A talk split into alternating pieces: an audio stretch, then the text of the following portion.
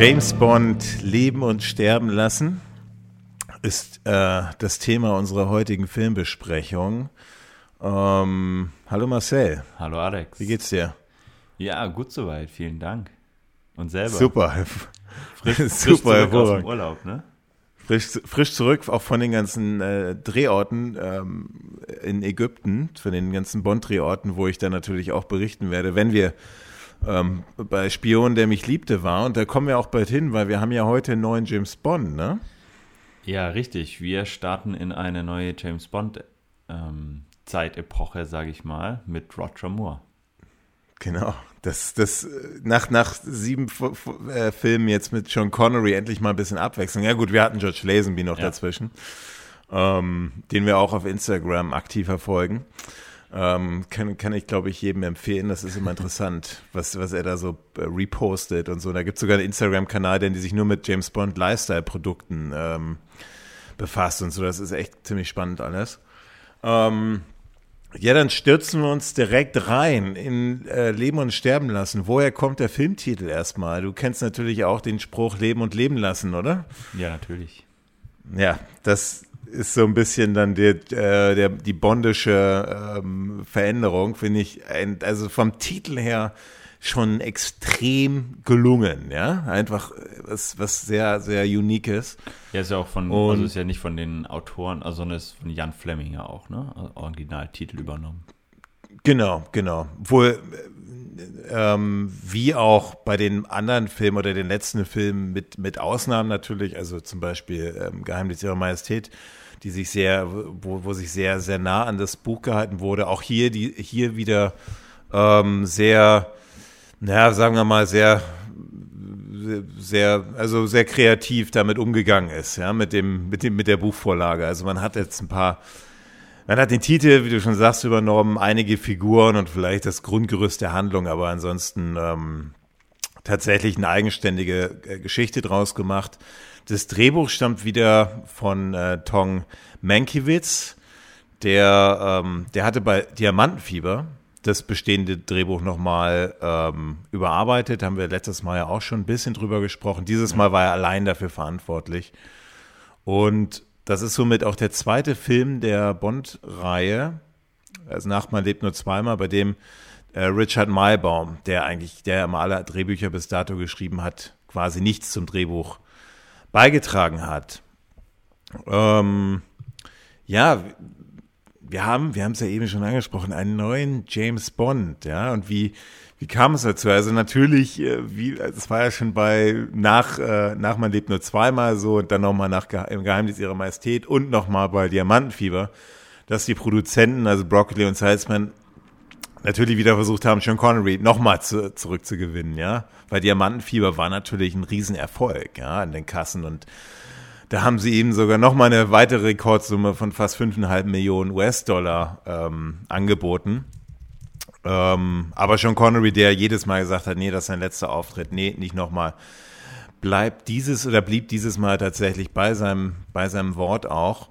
Und so sucht man auch nach der, nach neuen Bond-Darstellern. Und ähm, das war ja auch immer, ist ja auch immer ein, immer ein interessanter Prozess. Und da haben Broccoli und Salzmann unter anderem auch ähm, in, der, in, der, in der amerikanischen Navy haben die nach oder in der englischen, englischen Militär haben die äh, Anzeigen geschaltet sogar, dass sie, weil sie wollten, die wollten Militärmann als James Bond eventuell haben. Warum auch immer. Ähm, Trotzdem hat man natürlich auch nach weiteren ähm, Schauspielern geschaut, Burt Reynolds, Robert Redford, Paul Newman. Ähm, kennt wahrscheinlich jeder. Das ist ein sehr, sind sehr, das sind die, so Schauspieler, die da aus dieser der Zeit kommen, die ja ähm, gerade Robert Redford natürlich ähm, auch immer noch äh, im Geschäft ist. Ähm, kam noch eine, eine Reihe von weiteren Namen. Um, ähm, und am Ende entschiedet man sich dann für Roger Moore, ja. Und der Roger Moore war ja auch schon bei Dr. No äh, ein, ein Kandidat gewesen.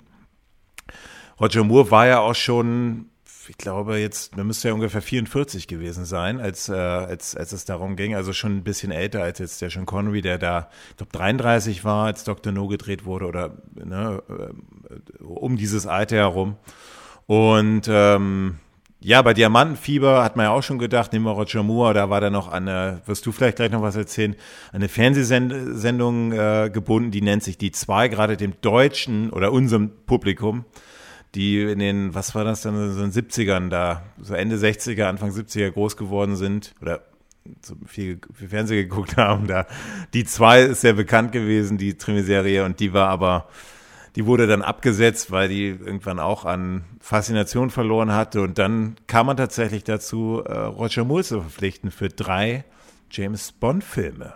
So, wer war denn Roger Moore eigentlich? Ja, ähm, sensationelle Einleitung. ja, ja, ja, ja. Und, äh, danke, danke. Genau, dann mache ich mit Roger Moore weiter. Äh, ja, Roger Moore ist geboren 1927 in äh, London. Ähm, du hast ja schon angesprochen, dass auch viele US-Amerikaner äh, im Gespräch waren. Man hat sich dann aber doch für einen Briten wieder entschieden. Ähm, und ähm, ja, war quasi der Nachfolger von Sean Connery ähm, und hatte dementsprechend, wir hatten es ja schon bei im Geheimdienst ihrer Majestät, ein schweres, schweres Erbe anzutreten. Ähm, er hat ähm, ja einen relativ äh, spannenden Lebenslauf auch. Ähm, was ich ganz interessant war, ist, als er studiert hat, ähm, war seine Mitstudentin äh, Miss Moneypenny.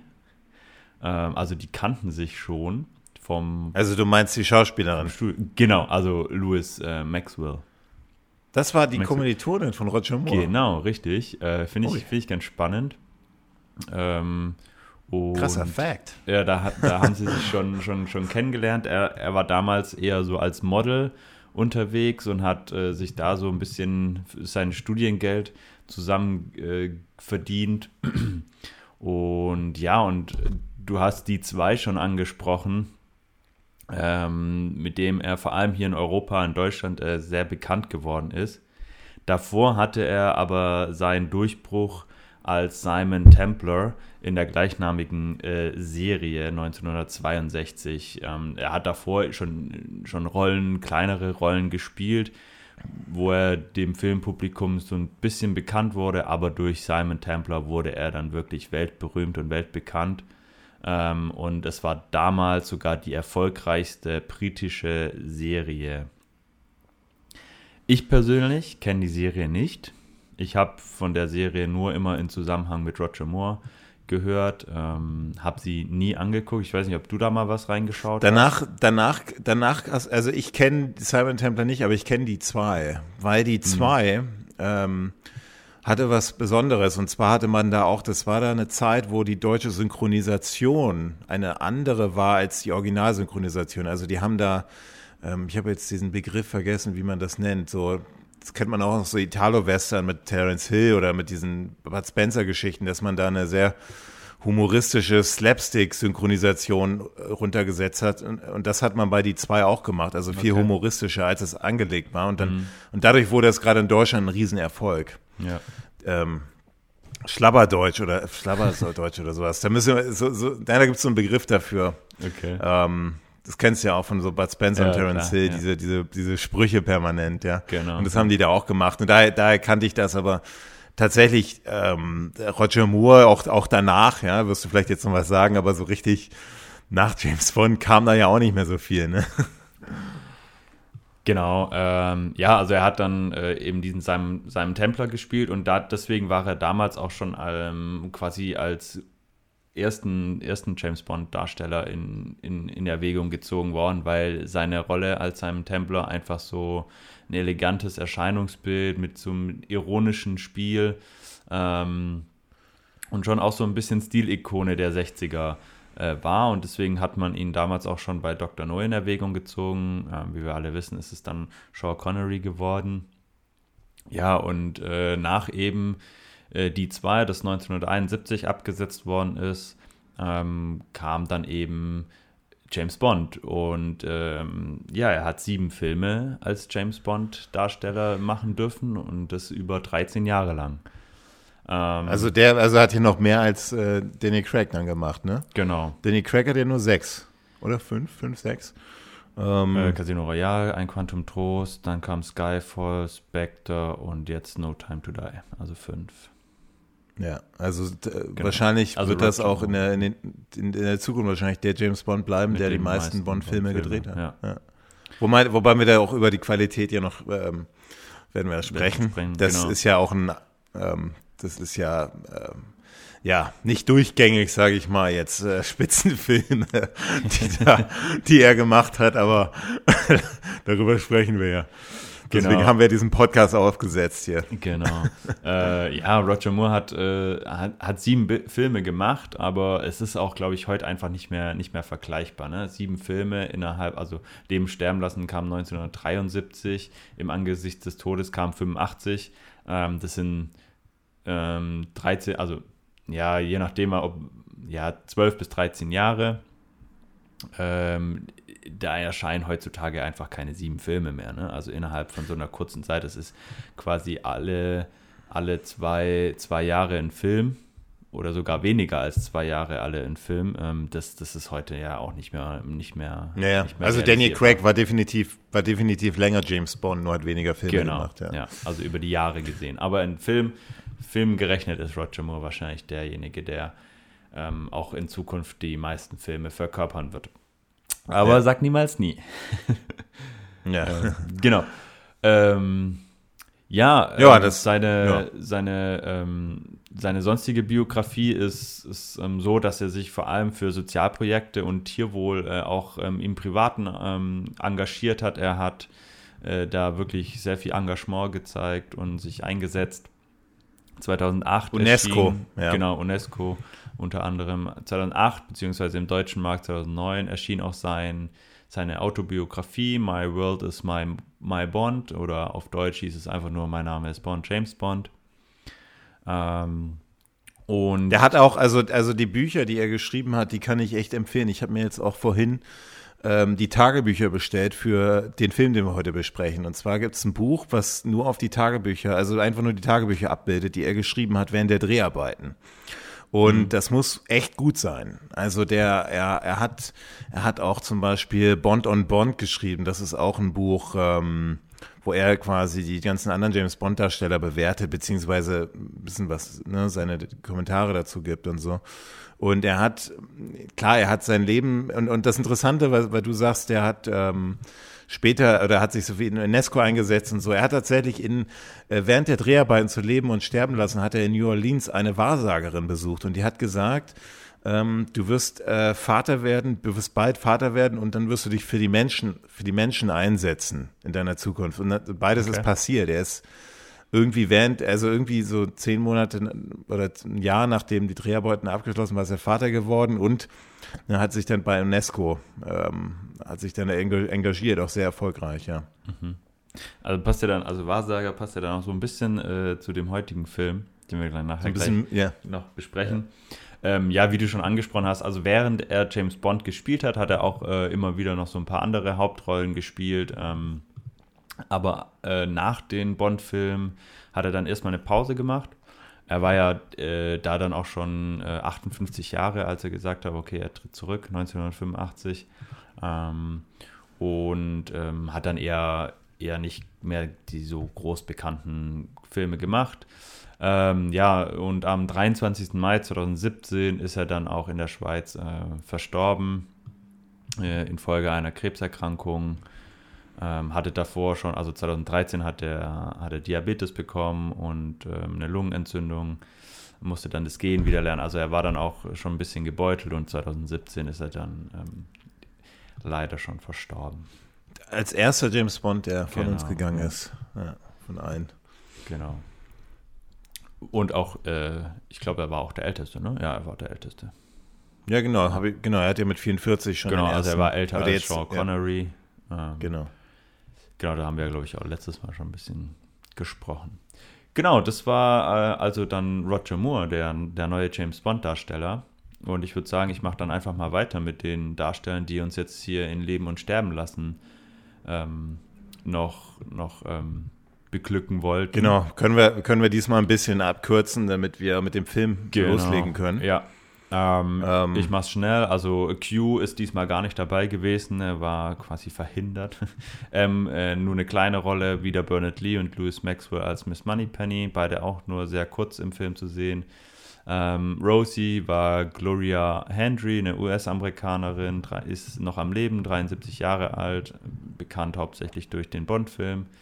Ähm, dann Felix Leiter, ähm, David Hattison ist auch US-Amerikaner. Er starb äh, 2019 mit 92 Jahren, hatte armenische Wurzeln und äh, spielte auch in Lizenz zum Töten nochmal den Felix Leiter und war bis ähm, zu dem jetzigen Film der einzige, der tatsächlich mehrmals ähm, Felix Leiter verkörpert hat.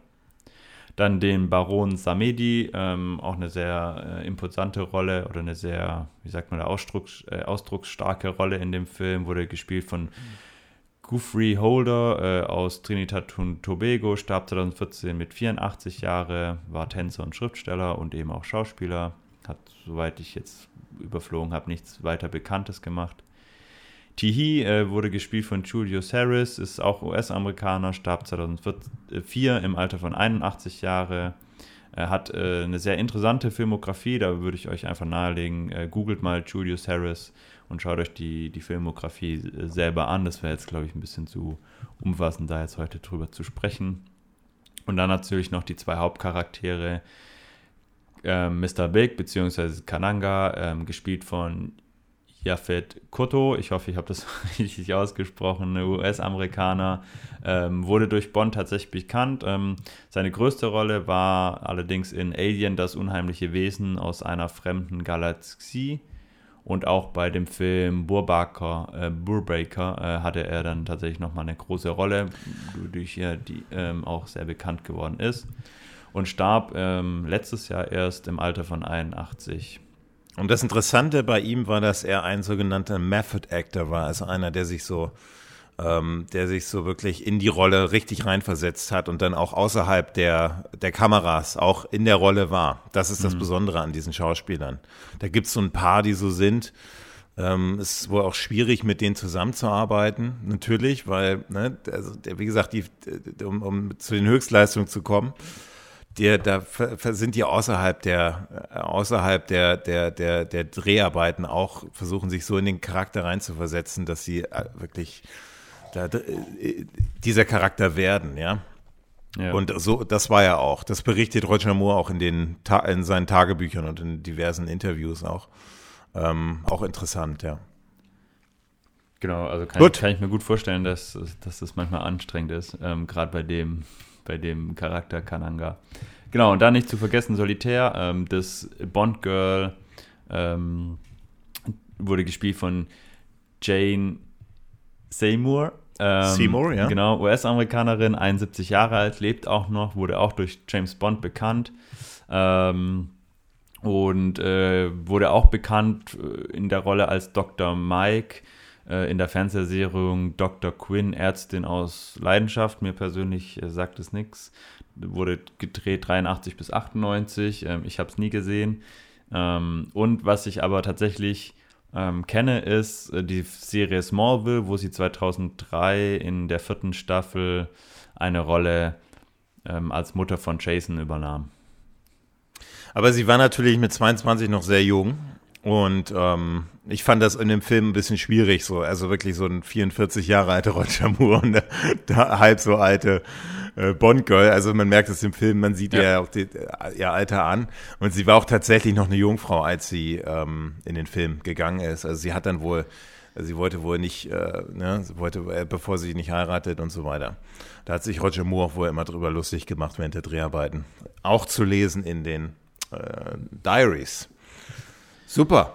Genau, Dann, kurz äh, noch, Regisseur war wieder Guy Hamilton, oh. den wir kannten aus Goldfinger und auch dem letzten Bond-Film Diamantenweber. Da wurde ähm, quasi auf was altbekanntes gesetzt. Kameramann wieder Ted Moore, auch den kennen wir schon. Musik, Premiere, nicht mehr also, John Barry. Jetzt ist es George Martin und genau. George Martin war der Beatles-Produzent und die Sidesman und und Broccoli, die haben natürlich, so wie das bei fast allen James Bond-Filmen oder bei vielen der Fall ist, ähm, dass die so eine Ausschreibung machen, dann kann man, äh, dann, ne, dann schicken verschiedene Künstler oder Produzenten äh, Demo-Tapes. Und das hat George Martin auch gemacht und der wäre genau zu der Zeit, so 72, da haben sich klar, die haben sich die Beatles schon getrennt, aber da war ja auch ähm, in der, in der, da war das so die Beatlemania, war da gerade, war nicht, war nicht mehr natürlich da, aber George Martin war eben schon ein, ein Riesenname ja. und dann haben sie gesagt, ey, den können wir echt nicht ablehnen, ja. Und der Song Live and Let Die, werden wir,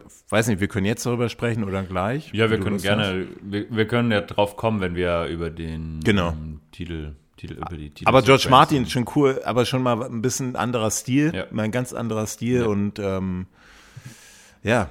Aber auf jeden Fall auch, zum eine, auch eine Premiere. Ähm, zum ersten Mal ja. nicht mehr äh, John Barry. Warum nicht?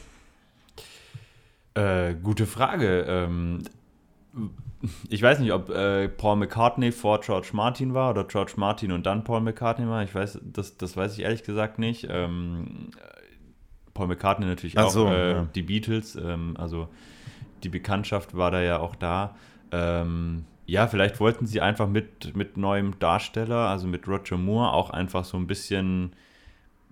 Also es sind ja auch viele alte Rollen, also ist ja quasi nur noch M als äh, und, und Moneypenny, Q war auch nicht dabei. Klar, das sind noch die alten Schauspieler, sie hatten aber auch eine kleinere Rolle. Vielleicht wollten sie da einfach so ein bisschen einen neuen Weg gehen.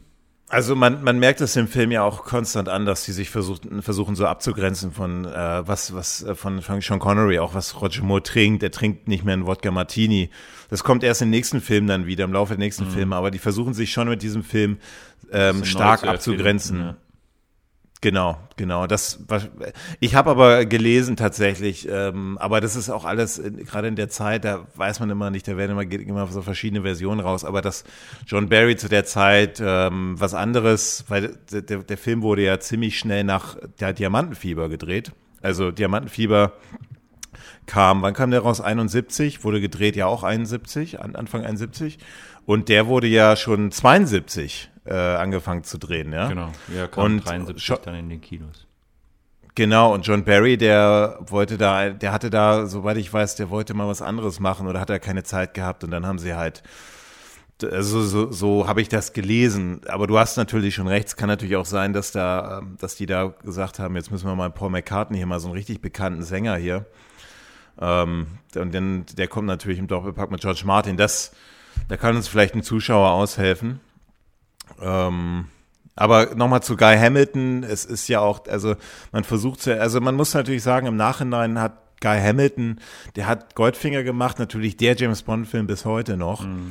Dann war Diamantenfieber, dann der und dann nochmal der Mann mit dem goldenen Colt. Also man kann eigentlich sagen, dass Goldfinger so nur sein einziger richtiger Spitzenbond-Film war. Und die haben es ja immer, dann haben sie vielleicht versucht nochmal, ach komm. Aber Diamantenfieber war damals ja auch ein finanzieller Erfolg und darauf ja. guckt man ja am meisten, ja. Also wir haben auch ähm, zu Diamantenfieber habe ich auch so ein, also habe ich ein paar äh, Zuschauerzuschriften und ähm, so bekommen, wo wir tatsächlich äh, den Film eher ein bisschen schlechter bewertet haben. Ich glaube, der kam, also zumindest bei unseren Hörern, glaube ich, gar nicht so schlecht an wie bei uns vielleicht auch. Ähm, ist natürlich auch so ein Reden bisschen, wir am Ende drüber, oder? bisschen äh, genau individuelle Sache. Deswegen weiß ich gar nicht, ob, ob, ob man damals gedacht hat, Wilker Hamilton, Diamantenfieber, ja komm, wir geben ihm nochmal ein. Es war natürlich auch nicht. Ich habe es war ein finanzieller Erfolg. Genau. Und das war, ist das, genau, was zählt. Ja. Und ähm, ja, es widerspricht halt ein bisschen meiner These, dass man quasi mit George Martin und so auch einen neuen Weg gehen wollte äh, und Roger Moore so ein bisschen was Neues machen wollte, dass man dann wieder die Regie äh, einen Guy Hamilton gibt. Ähm, ja. Okay. Ähm, ja. Man weiß es nicht, man ja. weiß es nicht genau. Man, ähm, es wird irgendwo nachzulesen sein, aber die die, ähm, ich nehme an, einfach mit Goldfinger da und, und Diamantenfieber, es war beides ein finanzieller Erfolg, warum nicht nochmal? Und davor der, also der hat ein Jahr davor Luftschlacht, Luftschlacht um England gemacht, ist auch ein bekannter Film. Vor Diamantenfieber noch, also ist einfach auch ein gesetzter Regisseur und jetzt, ähm, aber klar, man hätte auch sagen können, man nimmt jetzt nochmal einen ganz neuen Regisseur, jetzt mit Roger Moore, einfach wirklich um eine andere Richtung einzuschlagen, mhm. aber vielleicht haben sie gesagt, okay, nicht, dass es noch, noch zu abgedriftet ja, wird. Ähm. Ja, vielleicht war ihnen auch quasi so ein bisschen, ich weiß nicht, also sie hatten ja die, die ein bisschen so die Negativerfahrung von ähm, im Geheimdienst ihrer Majestät, ne? wo der, das war ja der erste Bond-Film quasi ohne Sean Connery. Und ich glaube, dass man damals schon äh, alles wollte, nur nicht einen neuer, neuen im Geheimdienst ihrer Majestät. Man wollte da schon wahrscheinlich irgendwie gucken, dass man ähm, dass man da irgendwie ja, das Franchise so am Leben hält, weil man wusste, okay, Sean Connery kommt jetzt für den nächsten nicht nochmal. Also du hast schon recht, du, das ist ein guter Punkt, weil im Geheimnis ihrer Majestät war ja ein finanzieller Flop. Ja. Man hat also mal versucht, einen anderen Regisseur zu nehmen, hat nicht funktioniert. Dann lass uns lieber zu dem, zu jemandem gehen, der, der schon mal ein Erfolgs, ein Tracking Record hat, und zwar mit Goldfinger. Ja. Und es so, war dann würde ich auch, sagen, es war natürlich auch zeitlich, ne? Also wie gesagt, du hast ja schon gesagt, ähm, es, es, es fing ja, also Diamantenfieber und, und äh, Leben und Sterben lassen, das ging ja nahtlos in sich über. Ne? 71 kam im ja. Diamantenfieber, 73 kam dann schon ähm, Leben und Sterben lassen und äh, 74, also nur ein Jahr später, kam schon der Mann mit dem goldenen Colt. Also da war natürlich auch zeitlich äh, nicht wirklich viel Zeit da, um jetzt das ist auch großartig noch Regisseur und alles. Das ist, das ist auch der Grund, wieso ich gehört habe, dass Q dieses Mal nicht dabei war, weil er noch auf Werbetour für Diamantenfieber war, sagt man. Also es ist ja auch wieder so, da gibt es mhm. ja auch wieder eine Geschichte, dass er sich da mit den Produzenten nicht einigen konnte. Wahrscheinlich ging es um ein bisschen Geld. Ähm, da haben sie gesagt, er ist gerade noch auf Werbetour oder sowas. Man weiß immer nicht genau, was jetzt am Endeffekt stimmt, gerade noch, ähm, wenn, wenn das 50 Jahre zurückliegt. Ja. ja. Wollen wir dann loslegen? Genau, fangen wir an mit dem Film. Dieses Mal eine halbe Stunde äh, Rekordzeit mit, mit Besetzung, aber wir haben ja Roger Moore als neuen James Bond. Ja. Alles andere wäre ja auch äh, einfach nur ähm, beschämend. So, wir legen los und ähm, die, ja, also ich bin echt gespannt, weil es ist ein anderer James Bond-Film diesmal. Mhm. ein anderer Stil. Ähm, wir fangen an und wir sehen tatsächlich im, in der Gun Barrel Sequenz sehen wir jetzt nicht wie bei Sean Connerys ersten Film ähm, jemand den Stuntman, sondern wir sehen Roger Moore, wie er leibt und lebte. Äh, und äh, dann haben wir quasi, also die, die Pre-Tiger-Sequenz zeigt drei verschiedene Schauplätze an, wo an den, also einmal haben wir Amerika in dem, ähm, was ist das, ist das das UNO, UNO-Gebäude? Ich glaube, der UNO. Ja, ich glaube UNO. Sicherheitsrat. Also ist auf jeden Fall in New York. Ähm, wir haben New Orleans, Louisiana. Ähm, also nochmal, also zum, zum UNO-Gebäude, da, da, finden Verhandlungen statt und wir, wir sehen, wie der, das ist der englische, der englische Botschafter dort eigentlich, der eigentlich ein Agent ist, der über was eigentlich? Über irgendwelche hoch, irgendwelche Frequenzen im Gehörgang. Ja, das habe ich mich auch gefragt, was, also was ob, das? ob, das? wirklich funktioniert. Also das habe ich mir tatsächlich jetzt auch beim letzten Mal anschauen, ähm, habe ich mich auch gefragt, okay, äh, also ich kann mir schon vorstellen, dass, das, dass sowas funktioniert, ähm, dass man irgendwie durch so eine krass hohe Frequenz irgendwie, weiß nicht, zumindest ohnmächtig wird, ob man stirbt, weiß ich nicht. Ähm, aber fand ich auf jeden Fall spannend. Fand ich eine also, gute Idee eigentlich. So mal, also so, mal was anderes gewesen. Ich kann, ich kann mir schon vorstellen, also äh, vielleicht gibt es da auch einen Zuschauer, der da mehr, mehr weiß, aber dass man über irgendwelche Frequenzen, irgendwelche starken Frequenzen im Gehirn irgendwas auslösen kann, mhm. irgendwas triggern. Dann haben wir die, den zweiten Schauplatz, das ist in New Orleans und genau an dieser Ecke stand ich auch mal. Ähm, New Orleans, das kann ich auch jedem empfehlen, das ist eine ganz tolle Stadt, auch wenn man auf, gerade wenn man so auf Jazzmusik steht oder generell Musik ganz interessante Stadt und das sieht noch genauso aus wie, ähm, wie in dem Film. Also noch eins zu eins. Es hat was sehr, ist ein bisschen was sehr oldschool-mäßig noch alles gehalten. Und da sehen wir, und das ist mir als Kind tatsächlich, ist mir immer in Erinnerung geblieben, mhm. diese Szene, die ich finde die gut, weil das, mhm. man sieht zuerst so einen Trauerzug und dann plötzlich dann steht dann halt der Agent dann, also ne, der, der, der, der englische Agent steht dann da an der Ecke ganz lässig und dann fragt er nur, welche, ähm, welche, welcher Tod das denn wäre. Oder welche, welcher, wer wäre denn hier gestorben, welche Beerdigung das wäre. Und dann sagt er, kommt da einer nebendran und der sagt dann deine und dann ersticht er ja. ihn und dann wird der so aufgelesen. Also man kann auch eine, wie so ein Zaubertrick, ja. ja so der, ähm, und dann plötzlich jubeln sie ja. alle und feiern, feiern, quasi. Und das fand ich eine, eine ja. sehr gelungene Szene, oder? Ja, auf jeden Fall. Äh, finde ich auch cool. Auch die Musik dazu finde ich, äh, find ich ganz, ganz nett und ganz schön gemacht. Also auf jeden Fall eine, eine kurzweilige Szene, ja. Mhm. Ähm, und dann haben wir die dritte Szene, wo auch ein Agent stirbt. Und zwar in der, das ist dann auf San Monique. Ähm, in der, karibischen Insel ja. und da finden irgendwelche Totenkämpfe, äh, äh, Tänze auch statt und da wird dann, da werden, da sitzt, ist dann so einer am, was ist das, ein Marterpfahl? Weiß ich nicht, wie man das ja, ein Marterpfahl. Das ja. ist dann der Agent, der wird dann von einer Schlange, Schlange gebissen und das ist es, das ist es. Also man weiß noch gar nichts. Es ja. sterben drei Leute auf, auf eigenartige Art und Weise. Und wir sehen nicht den neuen James Bond. Mhm. Ja, das ist irgendwie, ist es vielleicht bis heute sogar noch der einzige Film, wo wir nicht den James Bond in der Pre-Title-Sequenz sehen, oder? Äh, das, das könnte ich dir jetzt nicht so verifizieren, ob das tatsächlich, also es kann gut sein, dass es der einzige ist, da wo man, wo man Bond nicht in der Pre-Title sieht. Ich überlege gerade mal so schnell durch. Ähm, ja, aber es ist auf jeden Fall, also mich hat es äh, ähm, damals, als ich, ich weiß noch damals, als ich den zum ersten Mal gesehen habe, da kannte ich Roger Moore natürlich schon aus anderen Filmen. Ähm, aber ist schon so ein bisschen so, oh, okay, man, man sieht Roger Moore noch gar nicht. Äh, Finde ich nicht so schlimm.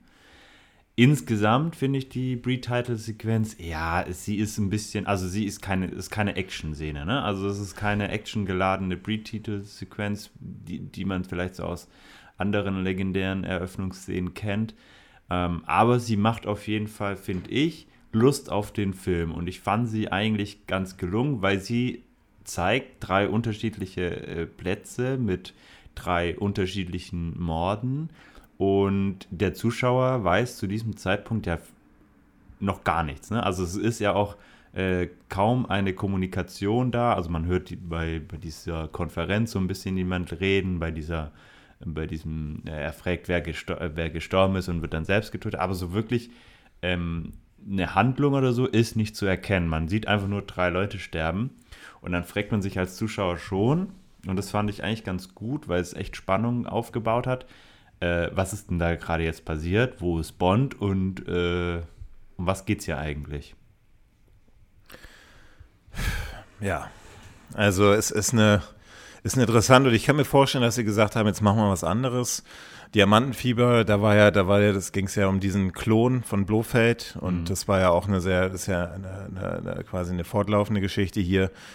Es hat das mehr was, was, äh, was, was von einem Krimi. Ja. Und äh, ja, macht Lust auf mehr und vor allem, das sind die drei Schauplätze, in denen auch der Film spielt. Also hat, hat gleich schon mal ein bisschen, zeigt das auch schon mal auf. Mhm. Und also New Orleans, ähm, New York und ähm, diese, diese, äh, diese Insel. Und dann gehen wir über in die, in die Titelsequenz, ja, mit dem, mit dem äh, echten, also mit den Paul McCartney, ja. Genau. Den, und die, da sehen wir auch wie immer eigentlich irgendwelche nackten Frauen und ja, Licht, Licht, Lichteffekte ja, und ähm, erinnert sehr stark so an Feuer. Wahrscheinlich war es so ein bisschen angelehnt an Feuer. Ähm, ja, an, so Voodoo. Das hat halt alles ein ja. bisschen was Voodoo-mäßiges, ja. wo auch der Film natürlich, dass er immer so ein bisschen mitschwebt. Ja. Weißt du, was ähm, mir diesmal bei, bei, der Titelsequenz zum ersten Mal aufgefallen ist? Es gibt eine Szene, ähm, ich weiß nicht, ob du diese, ich weiß nicht mehr, wie man, ich weiß nicht, wie man diese Lampen genannt hat, aber das waren so Lampen, wo so ganz viele, ganz dünne, ähm, ich weiß nicht, äh, so, so wie Glasfasern äh, rausstanden. Das war dann wie so ein Bobbel.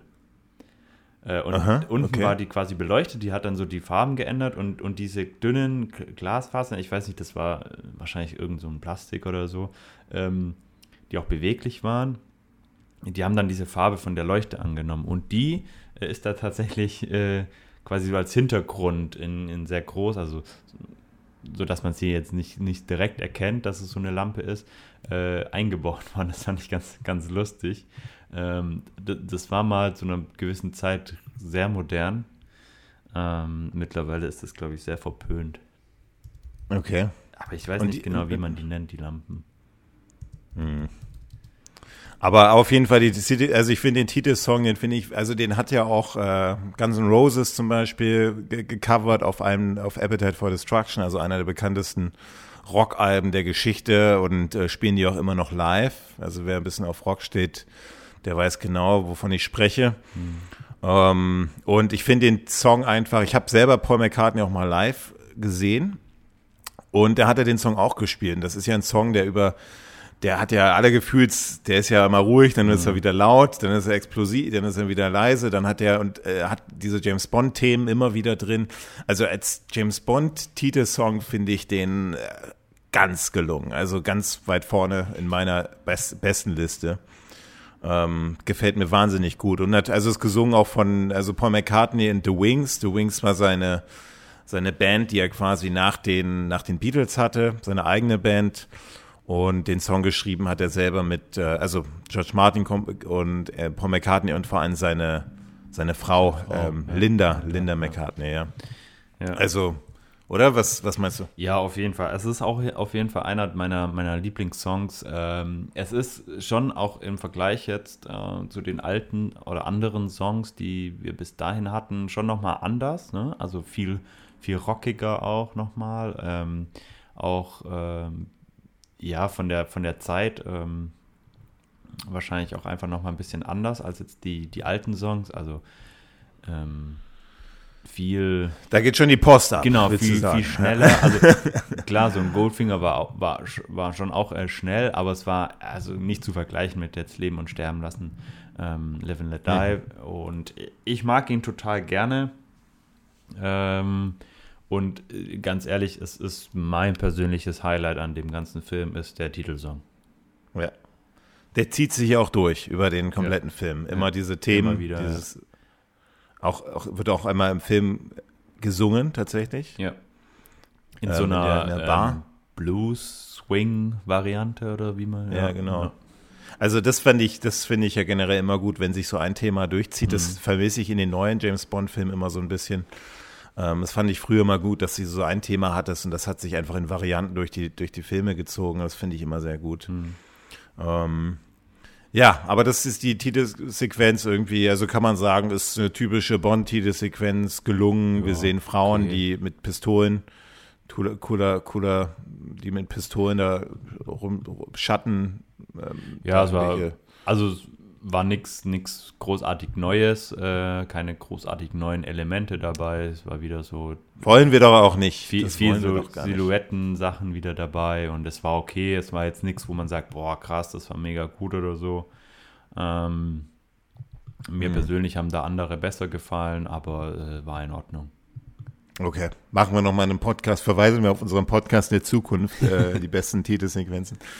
Ähm, dann geht der, geht, geht's los mit der Story und wir sehen äh, James Bonds äh, Wohnung, ja. Ja. Und das finde ich eine sehr gelungene Szene aus dem Grund, weil sie einfach unglaublich witzig ist. Also wir sehen James Bond das erste Mal, die machen jetzt nicht wie bei George Lazenby zeigen sie erst so Schatten oder so, oder mhm. bei äh, Pierce Brosnan in Golden Eye zeigen sie erst auch so ihn von hinten, sondern man sieht jetzt Roger Moore mit einer, Fra mit einer Frau im Bett, das ist das Erste, was man sieht tatsächlich. Mhm. Wir sehen eine italienische Agentin ähm, und plötzlich klopft es und äh, M steht vor der Tür und gibt ihm diesmal den Auftrag in, in, der, in seiner, in der Wohnung von James Bond, ja. die auch äh, ähm, und, und ja, fand ich eine sehr gelungene Szene, weil dann muss die Agentin natürlich, dann, äh, James Bond kommt ja gerade aus so einem Einsatz in Italien zurück und dann sagt er irgendwie so, ja, da wär, das wäre irgendwie so eine Agentin, wäre da irgendwie verschwunden, ja, die, die ob er davon was ja. wüsste. ja, wird vermisst.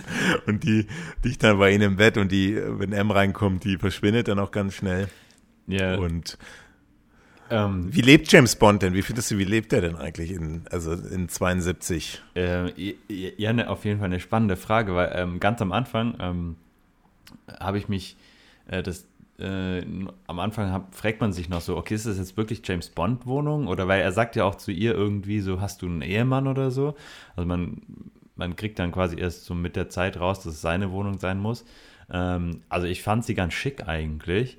Ähm, sehr offen gestaltet auch, ähm, mit großen Türen teilweise. Äh, seine Küche fand ich, fand ich mega cool äh, mit dieser Kaffeemaschine. Das ist natürlich auch so ein bisschen äh, ähm, spaßig angelegt, weil M da so ein bisschen kritisch guckt, wie er jetzt diesen Kaffee zubereitet, wenn das ja irgendwie so gefühlt 20 Minuten dauert.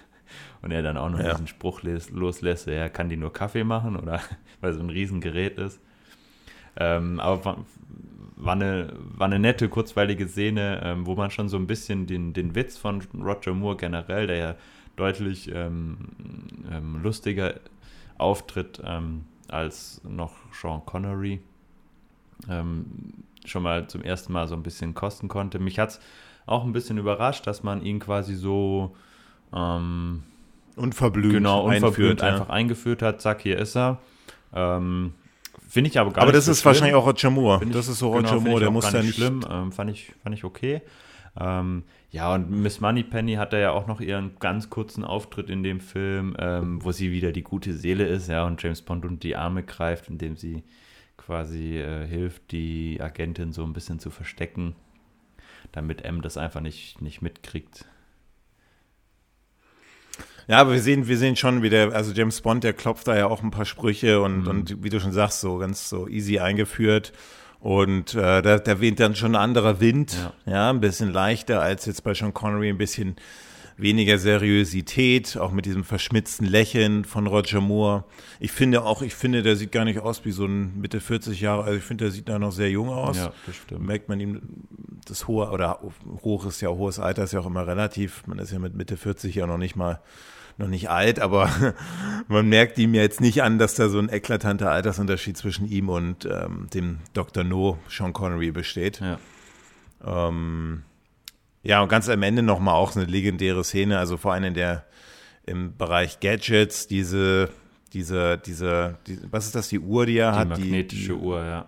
Magnetische Uhr, wo, wo er quasi sie wo er dieses, die, die Agentin dann das Kleid, äh, den Kleid, das Kleid auszieht. Genau. Mit, mit dieser, ähm, fand ich sehr, fand ich sehr witzig und ähm, sehr gelungen. Genau, und für, Wir gehen, genau, für die, für die Handlung kriegt er da quasi seinen Auftrag, ähm, mal auf die Spur zu oder äh, ähm, zu schauen, warum diese drei Agenten gestorben sind, wer da dahinter steckt. Und sie haben schon Verdacht mit diesem Mr. Big.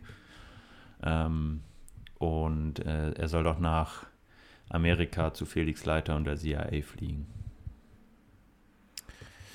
Ja, das macht er dann auch. Ähm, und dann sehen wir direkt schon mal so eine, so eine Art, so eine, dann sehen wir auf den, in dem Übergang sehen wir dann so eine Karten, also da fängt dann schon diese, da merken wir dann jetzt George Martin auch mal, ähm, wie er quasi, was für ein Approach er hat. Also, ähm, und zwar äh, hören wir das James Bond-Thema dann. Wir sehen, wie Karten gelegt werden und dann er kommt schnell oder sowas. Ja, so eine, so eine Off-Stimme dann. Mhm. Er wird, er wird kommen und dann, ähm, da, also schon so ein bisschen mysteriös und so. Und wir, wir schneiden nach New York, ähm, JFK, ähm, wo James Bond dann in das Taxi steigt und diesmal auch überprüft, ob das tatsächlich das richtige, ob das das richtige Nummernschild ist. ähm, steigt dann ein und jetzt erwartet natürlich jeder, der dann irgendwie ähm, äh, Dr. No gesehen hat oder auch ähm, die anderen, der wird bestimmt der, der ihn, das ist ja eine klassische äh, James Bond Situation, der ja. irgendwie der böse ist. ja.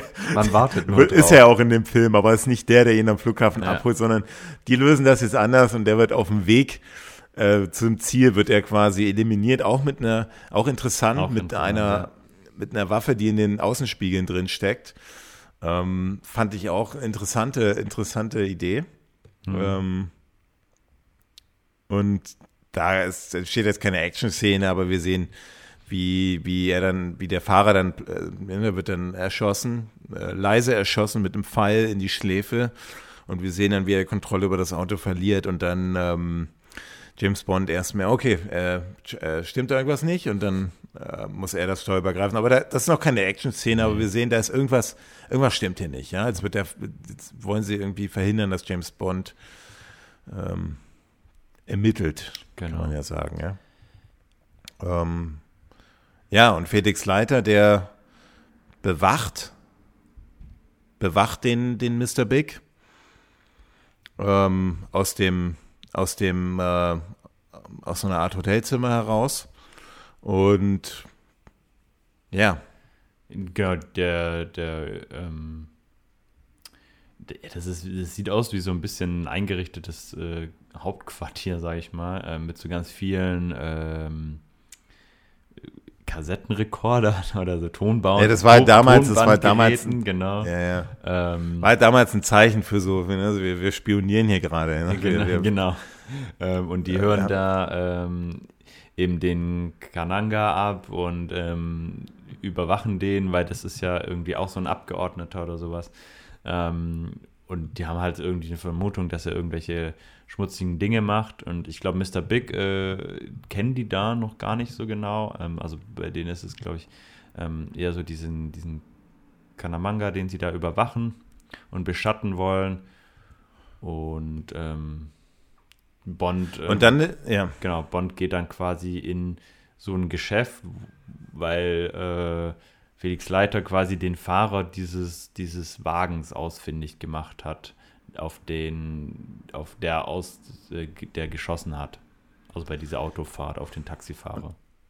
Und das führt ihn dann quasi in dieses, in dieses Souvenirgeschäft. Genau. Und ähm, ja, dann treibt es James Bond eigentlich in die, so in das, in, in nach Harlem, ja. Das, äh, James, also mittlerweile ist Harlem in New York ja schon eine sehr ähm, äh, ich sag mal so eine sehr, sehr diverse sehr, Ort. Früher war das so für, für African Americans, äh, mehr so die Hochburg. Und ähm, ja, dann ermittelt James Bond in Harlem, ja, von diesem Voodoo-Shop ähm, geht er dann quasi, ja, fährt er dann Taxi. Ähm, und er, er verfolgt ver quasi ähm, den, also er, also er ist ja in diesem Shop und ähm, möchte sich da so eine Schlange kaufen und ähm, geht dann in dieses Hinterzimmer und findet dann dieses Auto und sieht dann quasi das ähm, Solitär mit zwei anderen Männern, die er da noch nicht alle, also er kennt die da ja noch nicht, äh, einfach in ein Auto steigen und wegfährt und will den quasi hinterherfahren und geht dann in ein Taxi und sagt, hey, verfolgen Sie den den Wagen da vorne. Wir haben, wir haben ja, wir haben ja, wir haben ja dann die Szene, wo er dann in, dem, in der Bar ist, dann kommt er, geht er in diese genau. Bar rein und so, ja. und dann dreht sich, das ist dann quasi, es dreht sich dann so die, seine, in einen anderen Raum, diese, ja. seine, sein, sein, sein, sein Platz, Tisch ja. sozusagen. So ein Dreh, ist eigentlich eine coole, so ein, so ein, in der Wand ist so, so ein Drehtisch drin. Mhm. Und plötzlich äh, wird er dann, äh, plötzlich landet er dann in dieser, ja, bei seinen, bei den, bei Mr. Big eben. Aber da passiert ja noch, noch, noch nicht gar nicht so viel bei Mr. Big, der sagt, aber jetzt kommt, er eliminiert den hier, der nervt.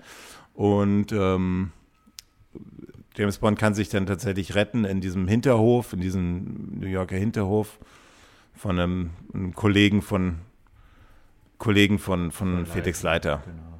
Der hilft ihm da. Ja, bis hierhin, was meinst du? Ist, er ermittelt einfach nur. Genau, er ermittelt. Er, ähm, ist jetzt nichts, nichts wirklich Aufregendes passiert, ähm, aber ähm, der Zuschauer wird da sehr im Unklaren gelassen, weil ähm, es gibt keinerlei Anhaltspunkte, was da jetzt, also wer dieser Kananga ist, was der davor hat, wer Mr. Big ist, äh, was die Solitär für eine Rolle spielt, außer dass sie halt dem Mr. Big und dem Kananga diese Karten legt und so ein bisschen voraussagt, was passieren wird. Ähm, aber ansonsten wird man da eigentlich relativ lange im, im Dunkeln gelassen, was, um was es eigentlich wirklich geht. Und dann gehen wir zur nächsten Location, das ist San Monique, wo James Bond eincheckt. Wieso, wieso landet er nochmal dann in San Monique? Wie, wie, wie ist der Übergang dort? Du meinst jetzt von dem, von dem Club, von New York, genau. Wieso, wieso ermittelt er dann in, in San Monique? Weil der Kam Kamanga ein Flieger, der fliegt dann wieder zurück. Genau. Also sie, also sie wissen jetzt, irgendwas stimmt hier nicht, ja. Ich, ähm, der, dann verfolgen sie den. Genau, also er, er, er verfolgt ja diesen Wagen und äh, kommt dann in, in diese Bar und äh, da wird er nicht, da wird er nicht so mit offenen Armen empfangen und ähm, Mr. Big schmeißt den ja dann auch raus. Ich glaube, da wissen die selber noch nicht so genau, also Mr. Big und Kananga sind ja die gleichen, ähm, wissen noch nicht so genau, dass er so gefährlich ist und dass, dass sie ihn schnellstmöglich eigentlich beseitigen sollten.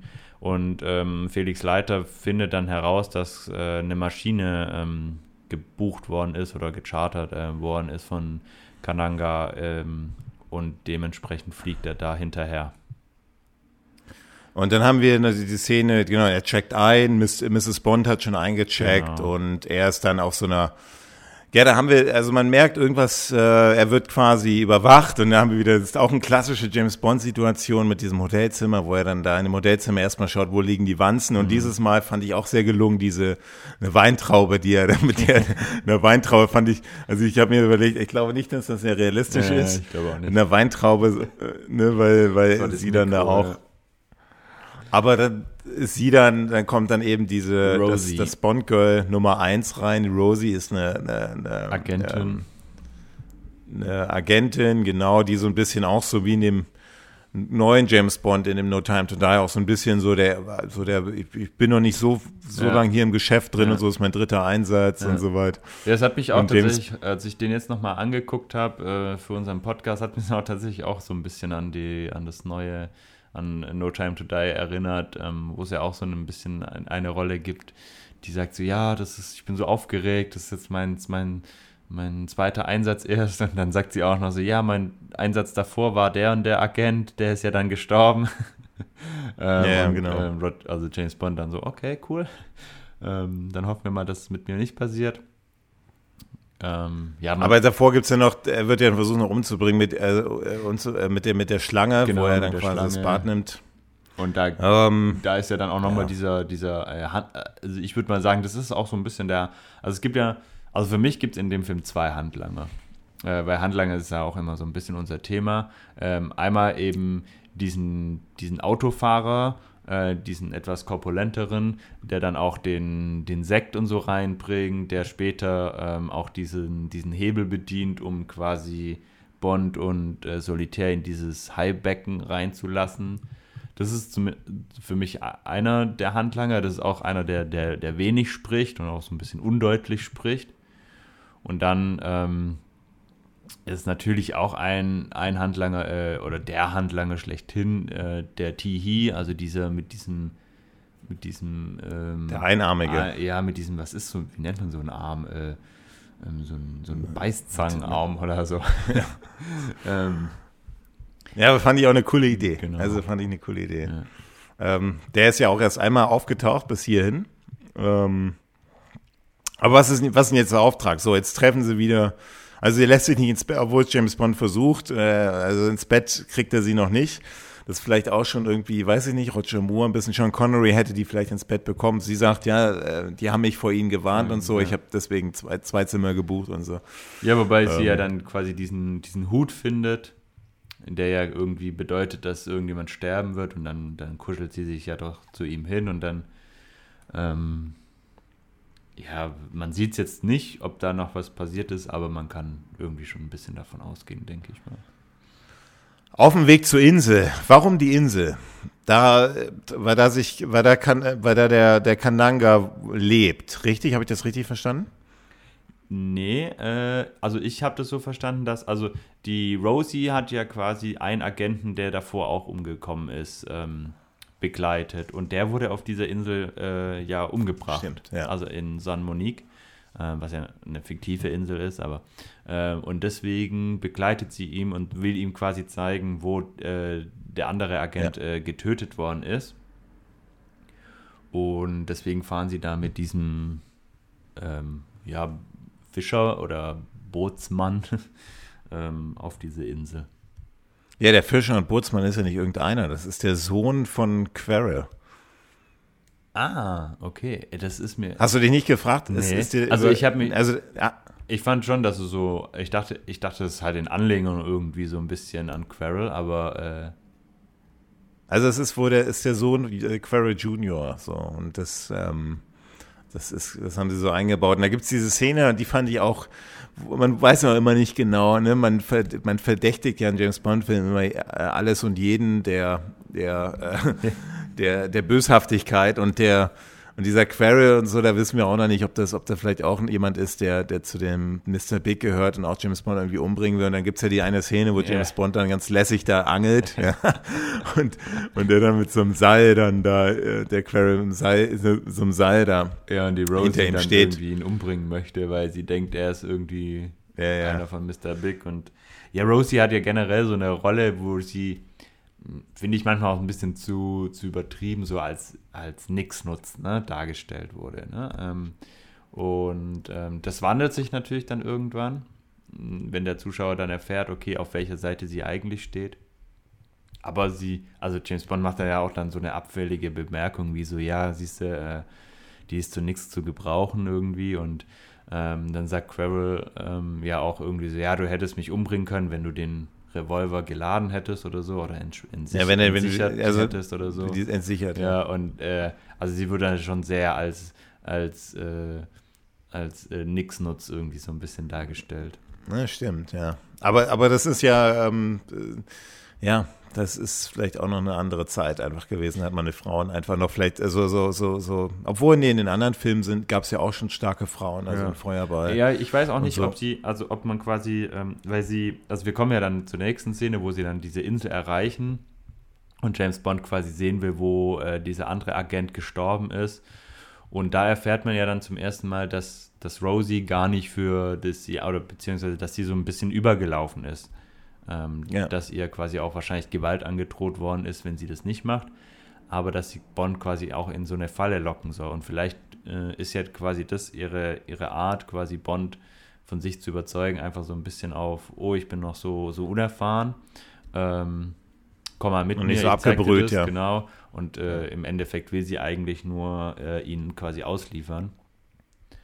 Ähm, und dann sind sie in so einem Art, ja, so karibischen, ich nenne es jetzt mal Dschungel, es ist kein Dschungel, aber Erinnert, erinnert ein bisschen an äh, Dr. Dr. No. genau auf so, ein, so einer, äh, ja, in so, einem- so einem Dickicht mit vielen Bäumen, Wasser Dschungel, und kann man ähm, schon sagen. Genau, ja, und, Klassischer Dschungel. ähm, machen da noch ein kleines Picknick, sage ich mal, und ähm, Also sie wird dann, also sie wird dann, sie haut dann ab, weil sie dann, Genau. weil James Bond enttarnt sie und dann wird Ja. sie erschossen von so einer, von so Puppe. Vogelscheuchen, die da auf der ganzen Insel verteilt stehen Ja. und die, die jeweils aus dem, ich glaube aus dem Mund und aus den Augen, aus den Augen glaube ich die Kamera und aus dem Mund kommt dann die, Die ist dann so eine, ist dann die Pistole. Da wird sie, es ist eigentlich eine coole Idee, wie die das, äh, also sich so, so eine, so eine Voodoo-Insel, ja, mit Ja. solchen Vogelscheuchen, die dann schießen können. Äh, also, das ist eine, ist eine, haben sie sich gut überlegt, weil Ja. die, In, die, ist, die Insel, das ist nicht so, Dr. No, die Insel, die war ja auch, die hatte ein bisschen was Pa- Paradiesischeres, waren irgendwie ein bisschen positiver als die Leben und Sterben lassen. San Monique, es war so ein bisschen, Ja, äh, es ist schon so, äh, so ein bisschen eine Todesinsel gefühlt. Todesinsel, ne? ja, so genau. so. Also so, aber es, es ist ja auch also es ist ja auch angelegt. Leben und Sterben ja, lassen, ne? Ja, genau. Also passt so ein bisschen zum Titel. Nee, ist ja auch angelegt. Ja. Das ist ja auch so dieses ganze. Voodoo und so und, und Tod. Und das fand ich sehr gelungen. Also ich, wir sind jetzt in der Dreiviertelstunde im Film drin. Ähm, was, was, ist so dein Fazit bis hierhin? Also vor allem jetzt aus der Sicht, ne, jetzt nicht einer, der den Film schon hundertmal gesehen hat, sondern vielleicht so das erste Mal. Also ich Was erinnere mich du? damals, dass ich äh, gerade eben diese Vogelscheuchen, also der Film ist ja FSK 16 ähm, und ich glaube, ich habe den schon vor 16 gesehen und ähm, ich erinnere mich, dass, dass ich äh, die Vogelscheuchen schon sehr unheimlich fand damals. Ja, Wahnsinn. Und ähm, das sollen sie natürlich auch in dem Film äh, darstellen. Und ähm, ich finde es nicht schlecht, dass man quasi dem Zuschauer quasi, ähm, also es gibt ja zwei Arten von Ermittlungen. Du kannst ja dem Zuschauer quasi schon äh, eine gewisse Handlung vorwegnehmen, indem er schon Dinge weiß, die jetzt der Hauptagent nie, noch nicht weiß und erst noch herausfinden muss. Oder du kannst den Zuschauer quasi auf den gleichen Stand bringen wie, wie diesen, wie, wie dann äh, in unserem Fall James Bond. Und ähm, dementsprechend wenig wissen wir eigentlich immer noch, um was es da jetzt wirklich geht. Ne? Also wir Was macht denn, was ist denn, aber das haben wir bei anderen Filmen auch schon, so die Ja. Bösewichte, wo wir nicht genau wissen, was hatten der eigentlich vor, gerade Genau. bei Man lebt nur zweimal. Ähm, aber hier ist das schon, äh, ja, ist schon, also James Bond ermittelt. Genau, er ja? ermittelt. Und Und ähm, finde ich prinzipiell nicht schlecht, aber, ähm, also wir haben jetzt, du hast gesagt, dreiviertel Stunde vom Film haben wir schon. Ähm, es sind immer so kleine, tolle Szenen dabei, aber so richtig, und am Anfang wurde auch viel, viel Spannung erzeugt, aber so ein bisschen bröckelt diese Spannung und es geht so in Richtung so, okay, ähm, also für mich zumindest so, hm, okay, so langsam will ich ein bisschen mehr erfahren und so langsam will ich ein bisschen weniger Witz und ein bisschen mehr äh, Agenten-Action haben. Und also der Film, ja, ja, also er ist auch in den ersten 45 Minuten, finde ich, so von dem ganzen, von dem ganzen Feeling auch nicht mehr so vergleichbar mit den Filmen, die es davor gab. Und ähm, deswegen finde ich, da, da werde ich dann auch, äh, wenn wir zu unseren geheimen Akten kommen, nochmal genauer drauf eingehen, schwierig auch zu vergleichen mit den anderen Filmen. Also der Film hat äh, eine Ergänzung noch, ich stimme dir mit allem zu, eine Ergänzung noch, ich finde den Film bis hierhin aber so vom Thema, dieses Voodoo-Thema, ja, was sich ja irgendwie so durchzieht und dieses, auch ein bisschen dieses Harlem und so dieses, ne, äh, Auch so ein bisschen Ähm, dieses Verrückte, ne, noch. Also man hat ja immer so ein Mix aus so, Ja. Diese, diese, diese äh, Tänze da, diese Totentänze oder wie, wie man das nennt, ähm, das ist ja schon so auch so ein bisschen, also eine ganz andere Welt nochmal. Ist auf jeden Fall noch so was, morbid, was ganz Neues, was, was ganz, so ganz äh, morbid, morbid unheimlich bis Ja, hier in der ja. Film. So leicht morbid, ein bisschen unheimlich, ein bisschen mysteriös. ja, aber nicht so wirklich, nicht so wirklich happy. Genau, aber andererseits halt auch viel, also durch, durch Roger Moore mit immer, also der immer irgendwie alles so, weißt du, so, so ganz locker nimmt. So, ne? Also Sean Ja. Connery hat schon vieles so locker genommen, so ja, ihr wollt mich töten, kriegt ihr eh nicht hin, aber Roger Moore ist da irgendwie nochmal eine Stufe extremer. Ähm, und ich finde, das passt nicht immer ganz so gut. Okay. Also die, diese Extreme sind mir manchmal zu weit auseinander. Gut, ich stimme dir da in, in fast allem zu. Wir erfahren in den nächsten Minuten, wer eigentlich die Solitär ist. Das ist die Kartenlegerin für den Mr. Big. Mr. Big ist wohl jemand, der hat auch mal ihre Mutter schon irgendwie, die hat er dann umgebracht, als sie ihre Kräfte verloren hat, so also ihre magischen Kartenleger- oder Wahrsagerkräfte. Und Ja. Solitär ist dann die junge Tochter, die jetzt für den Mr. Big eben Karten legt, äh, mit, mit, mit auch Karten, die sich auch durch den Film ziehen. Dieses Design der Karten. Ähm, die, vor allem die Frauen, die man auf diesen Karten sieht, die sind ja angelegt vom, vom Aussehen her an die, an die Solitär. Ähm, ja, und sie hat ja schon da, also das ist ja noch so ein kleiner, fand ich auch eine, eine, eine, ein cooles, cooles Drehbuch, coole Drehbuchidee. Ähm, dieses, genau, eher so ein bisschen Aberglauben, Karten legen, Voodoo und so.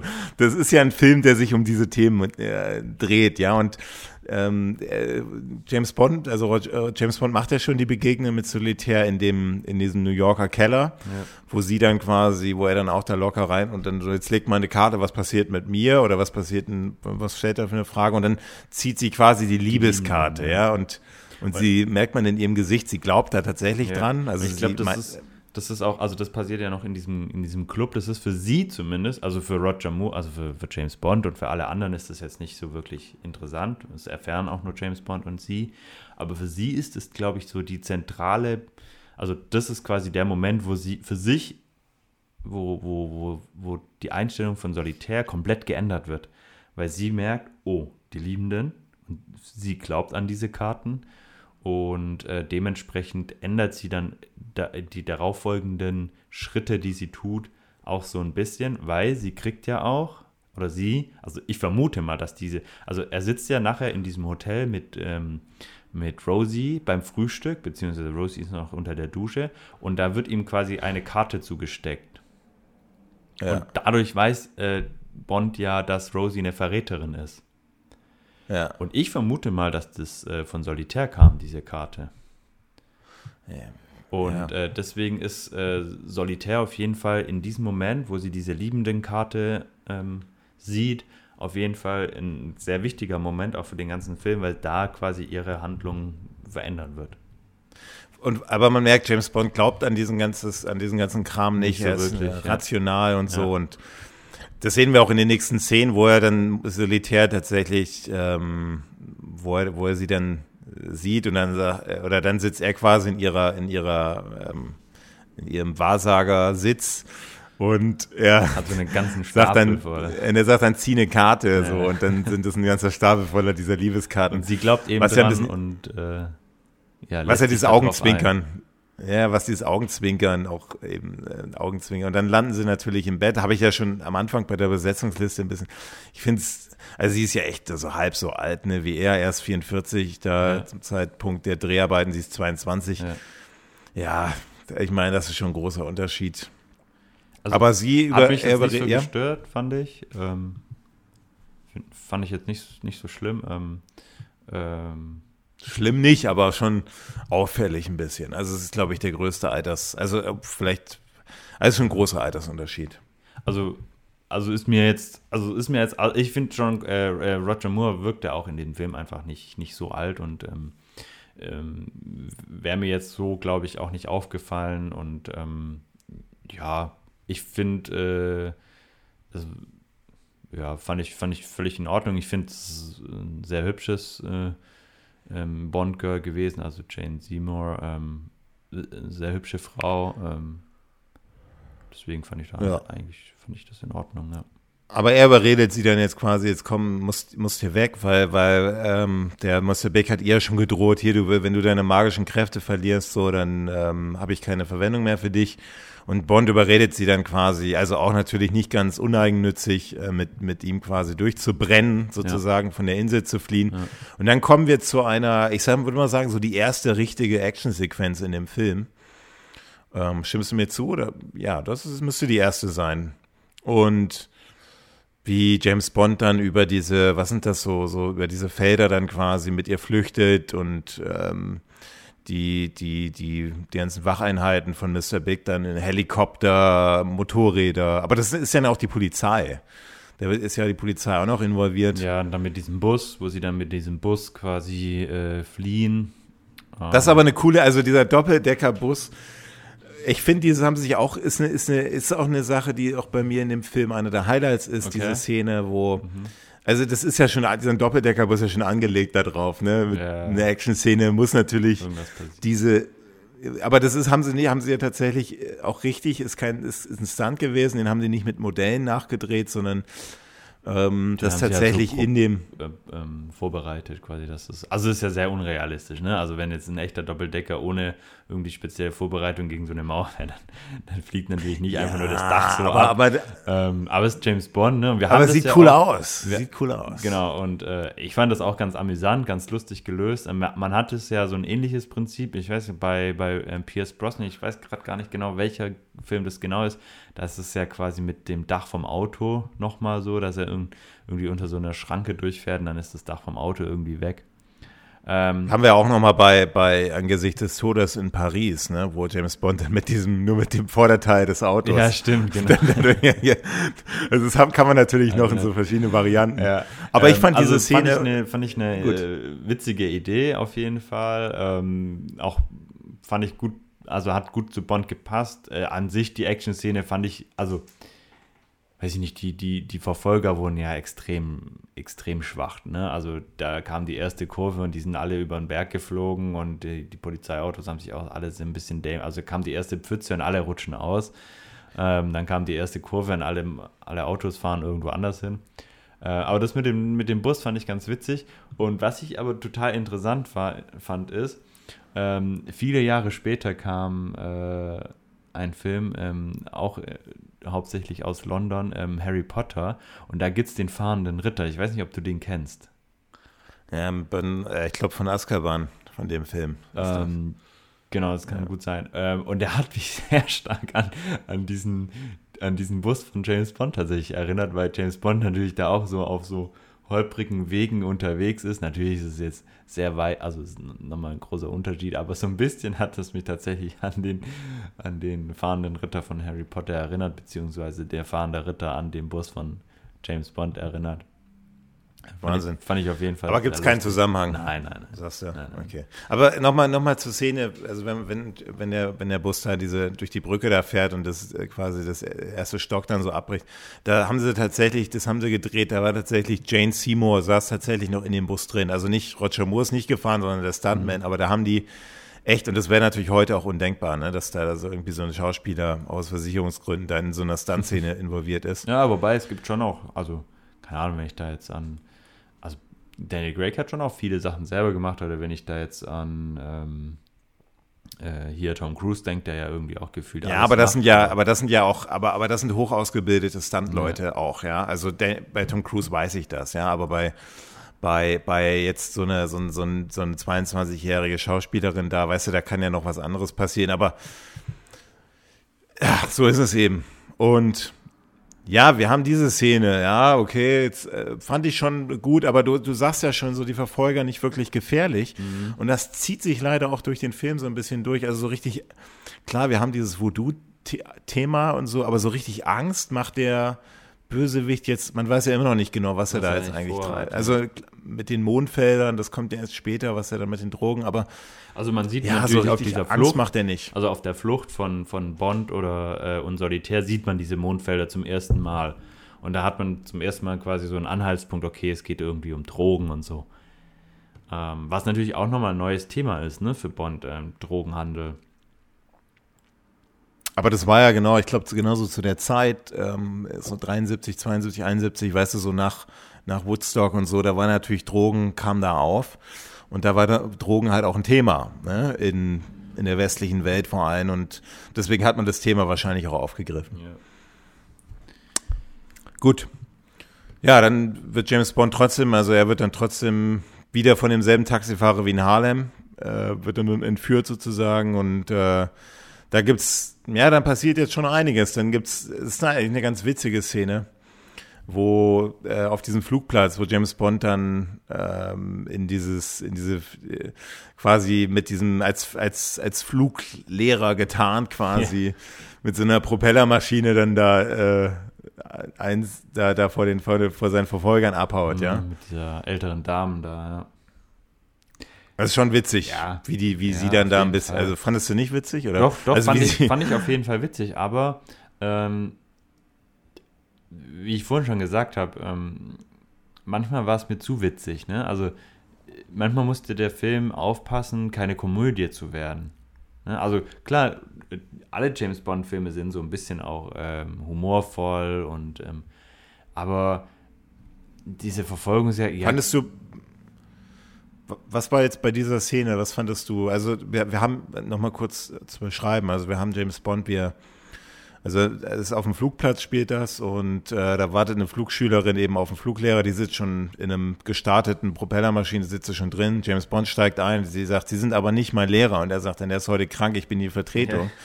Und die, die Maschine, die hebt jetzt nicht ab, aber die, ja, die fährt jetzt einfach da. Die, also das ist eine ganz klassische, wie bei Diamantenfieber in Las Vegas, einfach so eine kleine Verfolgungsjagd, wo die Autos natürlich in die ganzen ähm, anderen Propellermaschinen reinkrachen und James Bond quasi mit dem, mit dem, mit dem, mit der Propellermaschine und klar, dann werden da noch die, werden da noch die, ähm, die Flüge werden da abgerissen. Aber ich fand diese Fluglehrerin, klar, die, Grima äh, die Flugschülerin, klar, die Grimassen, die die zieht. Aber ich fand die schon, fand die schon witzig, die Szene. Die hat da ein bisschen, hat Dynamik gehabt und so. Ähm. Ja, ja, ich, also ich will nicht sagen, also ich, ich fand sie jetzt nicht schlecht, ne? Ähm, und äh, es war auch in Ordnung, aber ich weiß es nicht. Es war irgendwie nicht so spektakulär es war mehr Witz dabei als, also ich fand, es war mehr Witz als Action dabei. Ja, es war jetzt nicht so spannend. Ja, so Action-Szenen-mäßig war das jetzt nicht so spannend, ja. Hast schon recht. Also war jetzt nichts Neues dabei, ja, war jetzt keine Steigerung zu den bisherigen Filmen bis hierhin, ja. Wir haben Verfolgungsjagden. Wir haben eigentlich relativ wenige Explosionen, beziehungsweise noch gar keine. Wir haben eigentlich mehr so Crashs, ja, permanente ja. Crashs. Ähm, Autos fahren in irgendwelche anderen Autos rein, Autos fahren in Propellermaschinen rein. Das sind eigentlich nur Crash-Szenen und das war jetzt ist keine Steigerung zu den bisherigen James Bond-Filmen, ja. ja. Ja, dann haben wir diese Szene, wo James Bond dann sein, das ist ja nicht, wo er dann quasi Felix Leiter mitnimmt und sagt, hier, das ist also quasi die, dieselbe Restaurantkette, die fiktive Restaurantkette, mhm. in der in, in New York war, die gibt es eben auch in New Orleans und da geht er dann rein. Und ähm, ähm, kommt er kommt er rein und dann sagt er wird er dann auch gleich wieder zu diesem diesem äh, in diesem Ecksitz da ne, der sich gedreht hat in, in, in der anderen in der anderen in einem anderen Restaurant wird er da gleich hingehen. Sagt James Bond dann nee nee da wollen wir jetzt nicht sitzen würden jetzt einen anderen nehmen. Und Felix Leiter wird dann, bekommt dann einen Anruf, ist dann kurz weg, James Bond sitzt dann alleine da und dann kommt diese, ja, das ist diese, diese auch coole Atmosphäre, wie die, diese Bar da vom Setdesign und so, fand ich, hat alles echt ziemlich viel, ziemlich viel, ähm, ja, ziemlich Feeling gehabt. Und dann haben wir die Sängerin, die dann das, den Titelsong nochmal singt, in einer anderen mhm. Variante. Mhm. Fand ich irgendwie dann so Live and Let Die. Fand und so. Ich, ich fand cool, das eine, ja. eine super coole Idee. Nur das Problem war, James Bond, der dreht sich dann nicht quasi nicht durch die Wand, sondern fährt dann, quasi runter, nach unten. Ja. fand, fand ich ganz lustig. Also, ja, es war wieder gewesen. lustig. Ne? Also, ich fand es ganz gut gelöst. Ähm, da, er sagt ja quasi, ich will nicht an dieser Wand sitzen, weil er Angst hat, dass es wieder sich irgendwie umdreht und dann kommt er halt an diesen Tisch, wo es dann bergab geht. Ähm, und diese Sängerin dazu, äh, Live and Let Die, Äh, fand ich eine coole Variante auf jeden Fall von, von diesem Song. Also quasi Cover im, im Original eine Cover-Version. Ähm, fand ich eine schöne Variante, ja. Ja, dann James Bond landet dann wieder bei unten, bei, bei Kananga wieder in einen, einen dieser Kellern, mhm. die wir bisher immer haben. Die werden wir auch in dem, in der, in, also wir haben ja zuerst in New York diesen Keller gehabt, wo Kananga ist. Ähm, jetzt haben wir in, ihn in ähm, New Orleans und dann werden wir ja auch bei den ähm, in, dem, in, in, in San Monique auf dem Friedhof unter den Grabsteinen, ja, ist ja auch ein ja, Keller. Stimmt, ja. Also es ist, ist, schon Zieht sich so ein bisschen ähm, durch. konsistent. Und das finde ich ist eine interessante Idee.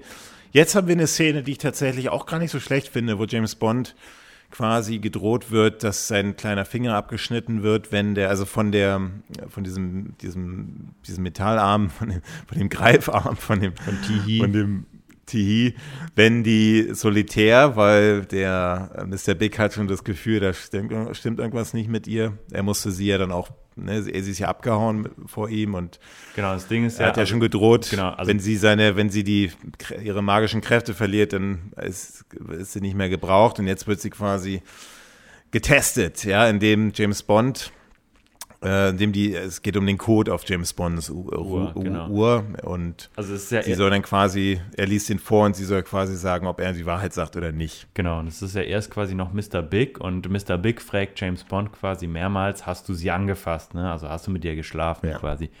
Und, er, mit, und Bond sagt immer so, ja, das sage ich nur Kananga, das geht nur Kananga, Solitär und mich was an. Und dann ähm, zieht er quasi diese Maske äh, ab oder diese, dieses ist ja keine richtige, also doch, es ist schon eine Maske, aber es ist quasi eine Maske, die auch so quasi ist, dass man denkt, es ist wirklich äh, eine andere Person und dann ist es quasi Kananga, der darunter zum Vorschein kann, der Mr. Big und Kananga in einem ist. Und ähm, Bond sagt dann nur so, ja, ein echter Gentleman verrät das nicht, äh, ob wir was hatten. Und ähm, äh, Kananga möchte natürlich erfahren, hat James Bond mit ihr geschlafen, weil, ähm, so wie ich das verstanden habe, würde dann Solitär ihre Macht verlieren, ihre Macht des Sehens. Genau, so ist es ja. So und es. deswegen fragt er sie, ja, stimmt das, was ich hier gesagt habe mit dieser Seriennummer? Und warum auch immer, das habe ich mich dann gefragt. Also offensichtlich hat sie es ja falsch gemacht. Also es war wohl falsch, diese Seriennummer. Genau, genau. Und äh, er droht ihr ja, äh, dass sie irgendwie, dass er, dass er Bond einen Finger abschneidet und so weiter. Und dann lässt sie ihn doch irgendwie wieder gehen und sagt nur so, ja, bringt ihn zu diesen, zu den Krokodilen, also zu, zu dieser. Also zu er, lässt, er, lässt, er, lässt, er lässt ihn gehen, ja. Genau, er lässt ihn gehen mit diesem Tihi. Ähm, Habe ich nicht so richtig verstanden, warum. Ja, einfach wahrscheinlich, um die Aufmerksamkeit von ihm wegzulenken, weil Felix Leiter war ja auch noch da und ähm, ich denke einfach mal, das ist dann wieder so typisch James Bond einfach, man will ihn über, man will ihn nicht so plump umbringen, sondern über, über andere Wege. Aber ich fand diese Szene, fand ich schon, also als ich die gestern gesehen habe, ähm, die, die, ich fand das eine interessante, interessante ähm, Szene, weil wir, wir sehen ja hier, also ich habe ich hab eben, wir gehen dann ja weiter sozusagen und dann ist er auf der Krokodilfarm und so weiter. Und ähm, ja, ich fand diese ganze Szene, ich habe ich hab da gebannt zugeguckt, ich fand die total, ich fand die sehr interessant. Ähm, ja, ist jetzt nichts was ganz Besonderes gewesen, so, aber ich fand das eine coole Idee, ist eine ganz einfache, ne? Bei James Bond passiert was, bin er da. Aber jetzt kommen wir ja zu der nächsten, das ist die Krokodilfarm, ja, und das finde ich auch einer der, das ist eine ikonische Szene in der Bond-Historie, auf jeden Fall. Ähm, also sie versuchen, James Bond auf ja. der Krokodilfarm ähm, zu beseitigen und fand ich eine, ja, das ist schon eine interessante Szene gewesen, weil ja, auf jeden ähm, Fall. Das, der, der Name Kananga, der kommt ja tatsächlich auch von dem, von, von dem Besitzer dieser Krokodilfarben, ja, der hieß wohl wirklich Ross Kananga und das ist auch der, der diesen Stunt dann gedreht hat, wo der, der über diese ganzen Elefant, äh, diese Krokodilrücken dann Elefanten. quasi springt. ja, ja, über die Krokodilrücken ja. springt und fand ich schon eine, eine und da kommt der Name Kananga. Kananga. Hm. Und ich finde schon, auch mal, jetzt haben wir keine Haie diesmal. Haie kamen zwar auch vor in dem Film, aber jetzt ja. haben wir Krokodile. Ähm, klar, passt auch mehr in dieses, in diese Szenerie, so, so Karibik und so. Und ähm, diese, diese Krokodil, wie sich James Bond dann quasi befreien kann. Er versucht zuerst mit diesem mit der Magnetuhr. Ich fand diese Spannung, da war noch ein bisschen, haben wir Musik noch von ja. George Martin. Ja. Ich fand die Spannung war schon da, ist eine coole Szene, wie James Bond dann befreit, Magnet hat nicht funktioniert, also springt er einfach über diese Krokodils rüber, was natürlich die logische Konsequenz war. Aber es haben sie auch richtig gedreht, diesen Stunt, das fand ich schon eine coole, coole Idee. Auf jeden Fall. Ähm, und ist tatsächlich auch so, ähm, ohne dass ich jetzt allzu weit vorgreife ähm, mit dieser Bootverfolgung.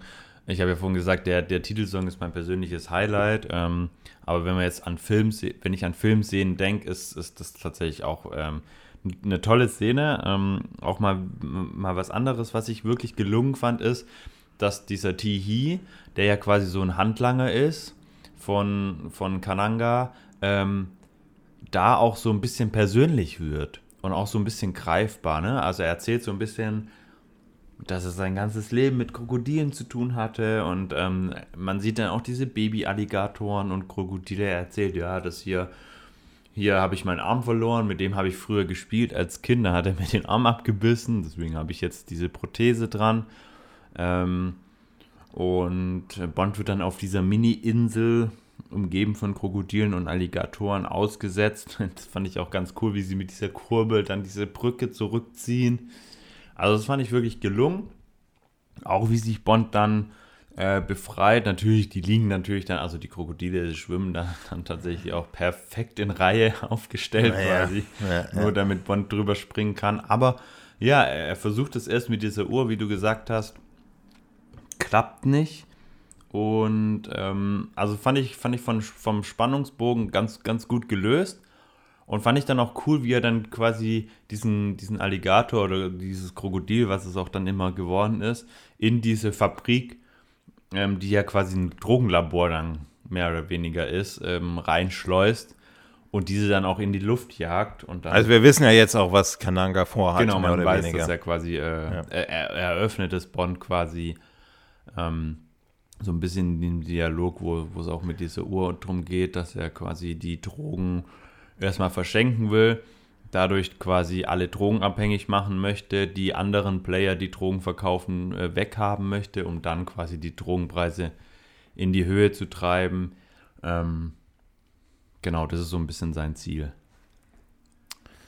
Ja, und dann haben wir die Verfolgungsjagd mal wieder, ähm, wo ähm, auch ein Guinness-Rekord aufgestellt wurde. Und zwar haben mhm. wir, und das ist schon eine coole, also hat mir gestern wieder äh, beim Gucken echt gefallen, diese Verfolgungsjagd in diesen, äh, in diesen ganzen, in diesem, in diesem Fluss, Fluss, fl ganzen Flüssen ähm, bei, bei New Orleans. Und ähm, ja, da wird ja, ja, auch der, also Guinness-Rekord deswegen, weil das ist auch die erste Szene, die die in dem Film gedreht haben. Ähm, dass der, also so, so, dass der Motor, äh, dass das äh, Boot quasi, ich glaube, 37 Meter weit gesprungen ist von der mhm. einen, von der einen Flussseite auf, auf die andere.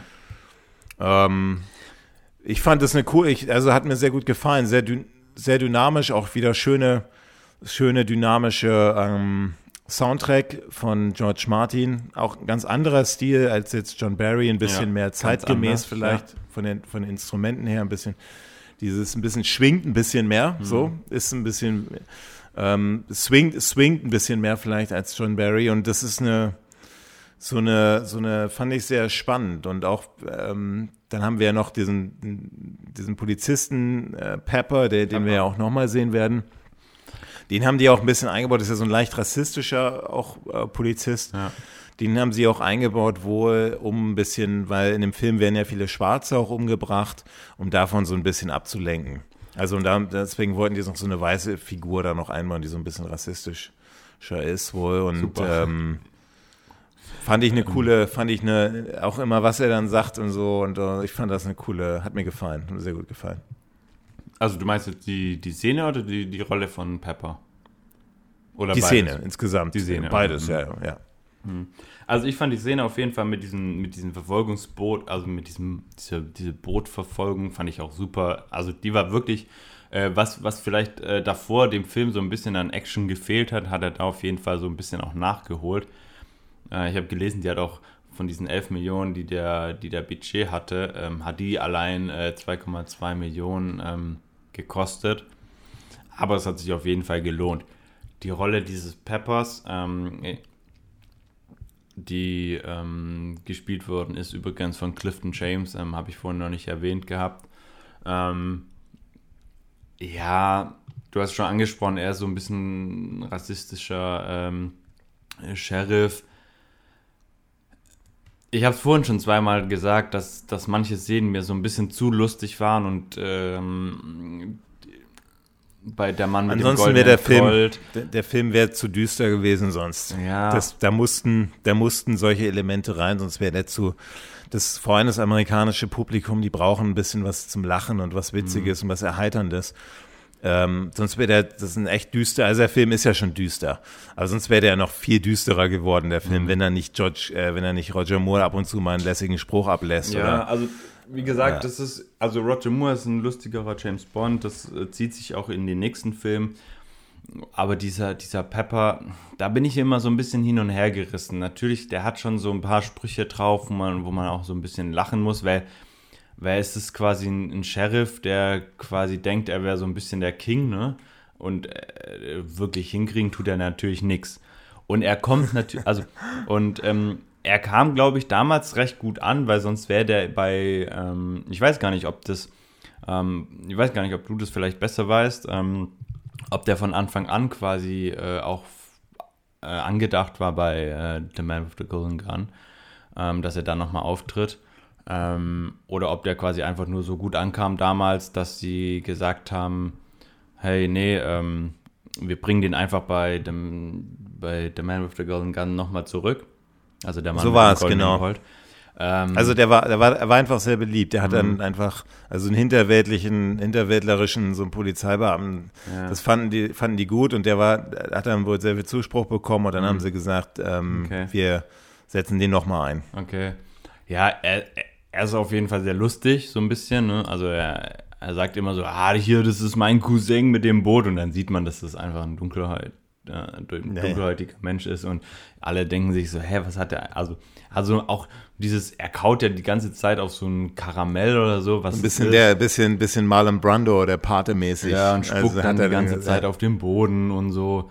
Ähm, und eigentlich versagt er von vorne bis hinten. Ne? Also seine, seine Mission ist quasi diese, diese, diese Bootsleute festzunehmen, also James Bond und die Verfolger. Und er kommt dann quasi am Ende von dieser Verfolgungsjagd, die ich wirklich sehr gelungen fand, ähm, an und sagt so, ah ja, wir haben hier, äh, du, du blöder Drecksack oder so, sagt er zu James Bond. Und ähm, dann so, Felix Leite nur so, ja, äh, zu so einem anderen Sheriff, erklären Sie ihm, was hier los ist? Oder und ja, ähm, ja. ja, mir persönlich ist es manchmal ein bisschen too much. Ich hadere da aber manchmal auch mit mir selber so ein bisschen, ob es wirklich gelungen war, ob es einfach nur eine gute, gute, ähm, gute Rolle ist, die quasi so ein bisschen Humor reinbringt oder ob es einfach nicht so ein bisschen zu viel Slapstick war. Ähm, aber ich glaube, da will ich mir heute noch gar kein Fazit erlauben. Das hebe ich mir dann für The Man with the Golden Gun auf, ähm, weil da kommt er ja nochmal vor und hat ja eine ähnliche Rolle, die er da gibt. Ähm, ja, und dann kommen wir jetzt zum, genau, das, sind und das war dann quasi der Abschnitt New Orleans. Das ist ja nicht in, diese Krokodilfarm und so, das ist ja nicht in, das ist ja immer noch von, in New Orleans, wenn ich, ja, müsste es sein. Die gehen ja in die Bar von New Orleans, dann dann die Krokodilfarm und dort haut er ab. Und das sieht ja, ist ja ein bisschen so, so amerikanische Südstaaten mäßig. Genau, Wir haben den ja. Mr. Pepper. Und dann gehen sie quasi zu dem, gehen sie nach in den, in den, da wo der, es ist ja alles konsistent, da wo der dritte Agent umgebracht worden ist, ist San Monique auf dieser, der hat es dann auch wieder so eine Beerdigung, so eine Beerdigungsfeier oder so eine Totenfeier, mehr so eine Totenfeier, ähm, wo, wo diesmal solitär dann quasi geopfert werden soll. Und ähm, ja, dann haben wir wieder den Voodoo-Meister, der dann da auftaucht, sondern tatsächlich ein paar Explosionen. Und wie sich James Bond dann da, sehr düster, wie sich James Bond dann da befreien kann. Genau, also, ja. also die, diese Plantagen werden in die Luft gejagt von Felix Leiter und seinen Leuten und ähm, ähm, Solitär steht dann quasi wie, also ist es quasi so ein bisschen ähm, wie die erste, wie die Pre-Titel-Szene, ne? Also man hatte zum einen diesen, diesen, dieser Agent von Felix Leiter, der ihm ganz am Anfang aus Harlem so ein bisschen raushilft, ähm, wird quasi auf die gleiche Weise umgebracht wie äh, am ganz in der Pre-Titel-Szene äh, der Agent mit dieser Beerdigungsfeier, genau, also Zeremonie. Ja. Und ähm, Solitär soll dann so ein bisschen durch diese, also soll quasi eins zu eins umgebracht werden, wie damals der andere Agent mit dieser Schlange bei diesem, bei diesem, ähm, bei diesem Todestensern oder wie, wie, wie man das nennen möchte. Ähm, also bei Baron Samedi, ähm, der dann quasi aus diesem Grab aufersteht. Ähm, das ist schon auch cool gedreht und so. Mhm. Das ist eine ähm, ähm, also für meinen Geschmack diese ganze Szene, wir haben dann noch James Bond, wie er dann in diesen, das ist ja dann quasi die Endszene, wie James Bond dann auch wieder in den Keller runterfährt zu ja. Kananga und dann äh, dann kommen wir noch zu, äh, dann wird er da gefesselt, äh, über, also die klassische James Bond-Situation wieder, wird quasi runtergelassen zu den Haien, also werden die Haie erst angelockt und so. Ähm, ja, es ist mir alles, also vor allem diese Szene mit diesen Totentanzen, Tänzen, das ist mir so, also für meinen Geschmack war mir das echt zu düster. Aber da fehlte mir so ein bisschen diese, da fehlte mir so, das war mir einfach zu düster. Okay. Ähm, mir persönlich jetzt nicht. Ähm, ich, zu düster nicht, aber ein bisschen zu, weiß ich nicht, so ein bisschen nicht durcheinander, aber also da kommt ja diese, dieser, ähm, erst kommt ja dieser Baron Samedi aus diesem Grab, also die hauen da mit diesem Schwert drauf, dann kommt dieses, erstmal diese, diese, diese, nur diese Figur hoch, also die ja dann Bond auch abschießt und man sieht dann, dass es nur so eine Keramikfigur oder sowas ist, Porzellanfigur, in Lebensgröße eben. Ähm, die, die ganzen, ich sage jetzt mal Einwohner oder die, wo da gewohnt haben, machen dann äh, irgendwelche, weiß nicht, wie so ein wie so ein katholisches Kreuz, irgendwie so in Totentänze, ja. Ja, in, in so ganz schnell und äh, also ist irgendwie so ein bisschen wirr dann auch. Ähm, dann kommt der echte Baron Samedi äh, da hochgefahren und versucht irgendwie Bond äh, zu töten und das fand ich dann auch so ein bisschen das ging mir dann auch zu, zu, schnell, ne? Also der, der rennt kurz auf ihn zu, Bond entwaffnet ihn und schmeißt ihn den Schlangen und tot ist er. Dann fahren die selber mit äh, Solitär und er fahren dann selber diesen Keller runter äh, oder, oder diese, diese, dieses, dieses Grab runter, wo, wo dann so ein paar Aufpasser von, von Kananga stehen und die Bond überwindet. Also es war mir alles so ein bisschen zu, weiß ich nicht, zu durcheinander, zu, zu, zu wild. Nicht, ich fand es gar nicht so, so arg düster, vielleicht je nachdem, welchem also als ich ihn damals zum ersten Mal gesehen habe, ne, also wenn ich mich daran zurückerinnere, ähm, was ich nicht komplett kann, aber so ein paar Szenen, die, die haben wir die letzten Filme auch schon gesprochen, was ist einem in Erinnerung geblieben von dem, wie man das als, als quasi Kind noch geschaut hat. Und ja, da fand ich das natürlich auch schon gruselig, ne, mit diesem toten Menschen, der da quasi auferstehen soll und so. Aber jetzt aber, so aber der, ganz aus ehrlich, der heutigen also, Sicht finde ich es ja. ein bisschen ja, durcheinander alles. Also wenn du mich, wenn du mich fragst, was in Erinnerung geblieben, dann definitiv nicht diese Szene. Ich, ich habe den Film ja auch schon oft gesehen und äh, ich kann mich, also wenn du mich gefragt hättest vor dem Gucken, sag mal, wie war denn da die, die Endszene oder wo, wie wird denn da der Bösewicht umgebracht und so, ich hätte dir nicht sagen können, wie, weil, weil die so belanglos, ich fand die, mhm. die, die ist so schwach gegenüber ja. anderen NC natürlich die, die anderen auf den Bohrinseln und so. Das ist jetzt, war jetzt auch nicht immer die Stärke. Aber, aber dafür halt Film ein bisschen spektakulärer. Also sie waren jetzt nicht wirklich, sie war jetzt nicht wirklich passt. super. Es passt aber zum Film. Und dann haben, wir, mhm. haben sie ja Haie und ähm, ja, dann kann sich James Bond noch befreien mit diesmal tatsächlich mit dieser Magnet. Uhr, ja, die dann irgendwie noch so, so ein sich ganz schnell drehen kann, dadurch dieses Seil abschneidet. Und er steckt dann, also dann gibt es ja den Kampf noch zwischen Kananga und James Bond und dann steckt er diese, ähm, was sind in der Pistole drin? Irgendwelche Druckkapseln. Druckkapseln, genau. Die, die steckt er. Die Haijagd, glaube ich. Und die steckt er, die steckt er ihm dann so in den Mund. Und dann sieht man, finde ich jetzt ja, in dem Film, fand ich ein bisschen lächerlich. Übel. Das war nur so eine aufblasbare Puppe. Puppe von Tananga, die dann wie so ein Luftballon nach oben an die Decke und dann explodiert. Also man sieht ja relativ deutlich, dass es nur so, eine, so ein Luftballon war. Mhm. Ähm, fand ich auch ein bisschen, war ja schon was. Also fand ich ganz schlimm. Parodistisches. Ja. Hat ja schon was, was Slapstick, ja, Parod Parodistisches drin ja. gehabt. Ähm, fand ich auch ganz, ganz merkwürdig. Also erstens, also da hat es mich dann auch wieder, da bin ich dann auch wieder bei Harry Potter, ne? Da gibt es auch diese Szene, wo Harry Potter diese Tante oder was es ist, irgendwie so ähm, oder Großtante in einem Film so aufbläst und äh, wie so ein Luftballon und die fliegt dann durch die ganze Gegend. Also das fand ich irgendwie merkwürdig, ne? Wie, wie, dass das dann wie so ein Luftballon da, dass der Kananga dann auch so schnell, ne? Also gar nicht wirklich spektakulär, der kriegt diese, diese Druckpatrone, äh, diese, diese, diese Patrone in den Mund gestopft und äh, mit der Pressluft und dann bläst er da so ein, fliegt da so ein Luftballon und dann platzt der halt und dann sieht man nur im Wasser noch so die Umrisse von dem Kopf oder was es sein soll, die da liegen. Also das fand ich irgendwie nicht gut.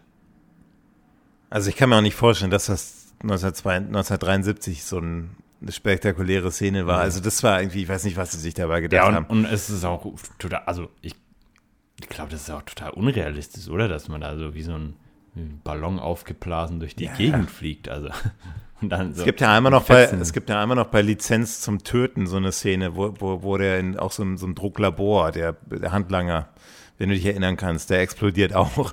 Die, mhm. Szene ist allerdings ein bisschen Aber, ekliger. Ja, die ist total, also ähm, da, da ist er ja, ich glaube, das ist dann in so einer Druckkammer auf so einem Boot oder so. Ähm, da sitzt er dann drin und der platzt dann, aber da ist dann, also bei dem jetzigen Film, bei, bei ähm, Leben und Sterben lassen, kein Blut, kein gar nichts, ja, und es ist ähm, da dann viel später äh, deutlich besser gemacht. Ich merke schon, das wird, das wird ein anstrengendes Fazit. Ja, das, das wird wenn, also spannend. Ne? Also wir, hatten der Film auch, ja, wir hatten ja schon äh, ganz, ganz, ganz gute Momente auch, äh, die, die uns beide gut gefallen hat, haben. Ähm, der Film ist ja auch noch nicht ganz zu Ende. Ähm, es gibt ja noch diese, diese quasi. Ja, lass uns mal darüber kurz nochmal reden, zu der letzten Szene, was ja auch, ein, und dann können wir ja zum Fazit kommen. Genau, also, im Zug, ne?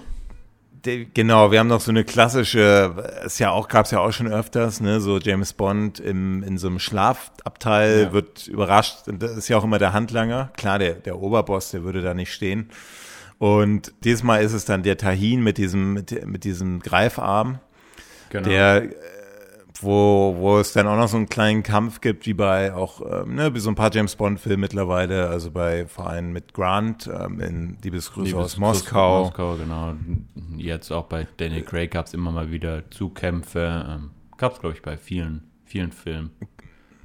Genau, immer dieses klassische James Bond im Schlafabteil und dann kommt der Handlanger rein, da gibt's eine kleine, die auch immer so ein bisschen unspektakulär sind. Also ja. klar, da, diese Szenen leben halt von wenig Platz und die Frau, die kriegt's immer nicht mit. Ganz in dem Film, da wird einfach hochgeklappt, die sitzt in dem, ja. diesem Klappbett und dann wird einfach hochgeklappt ja. und dann, die kriegt von dem überhaupt nichts mit.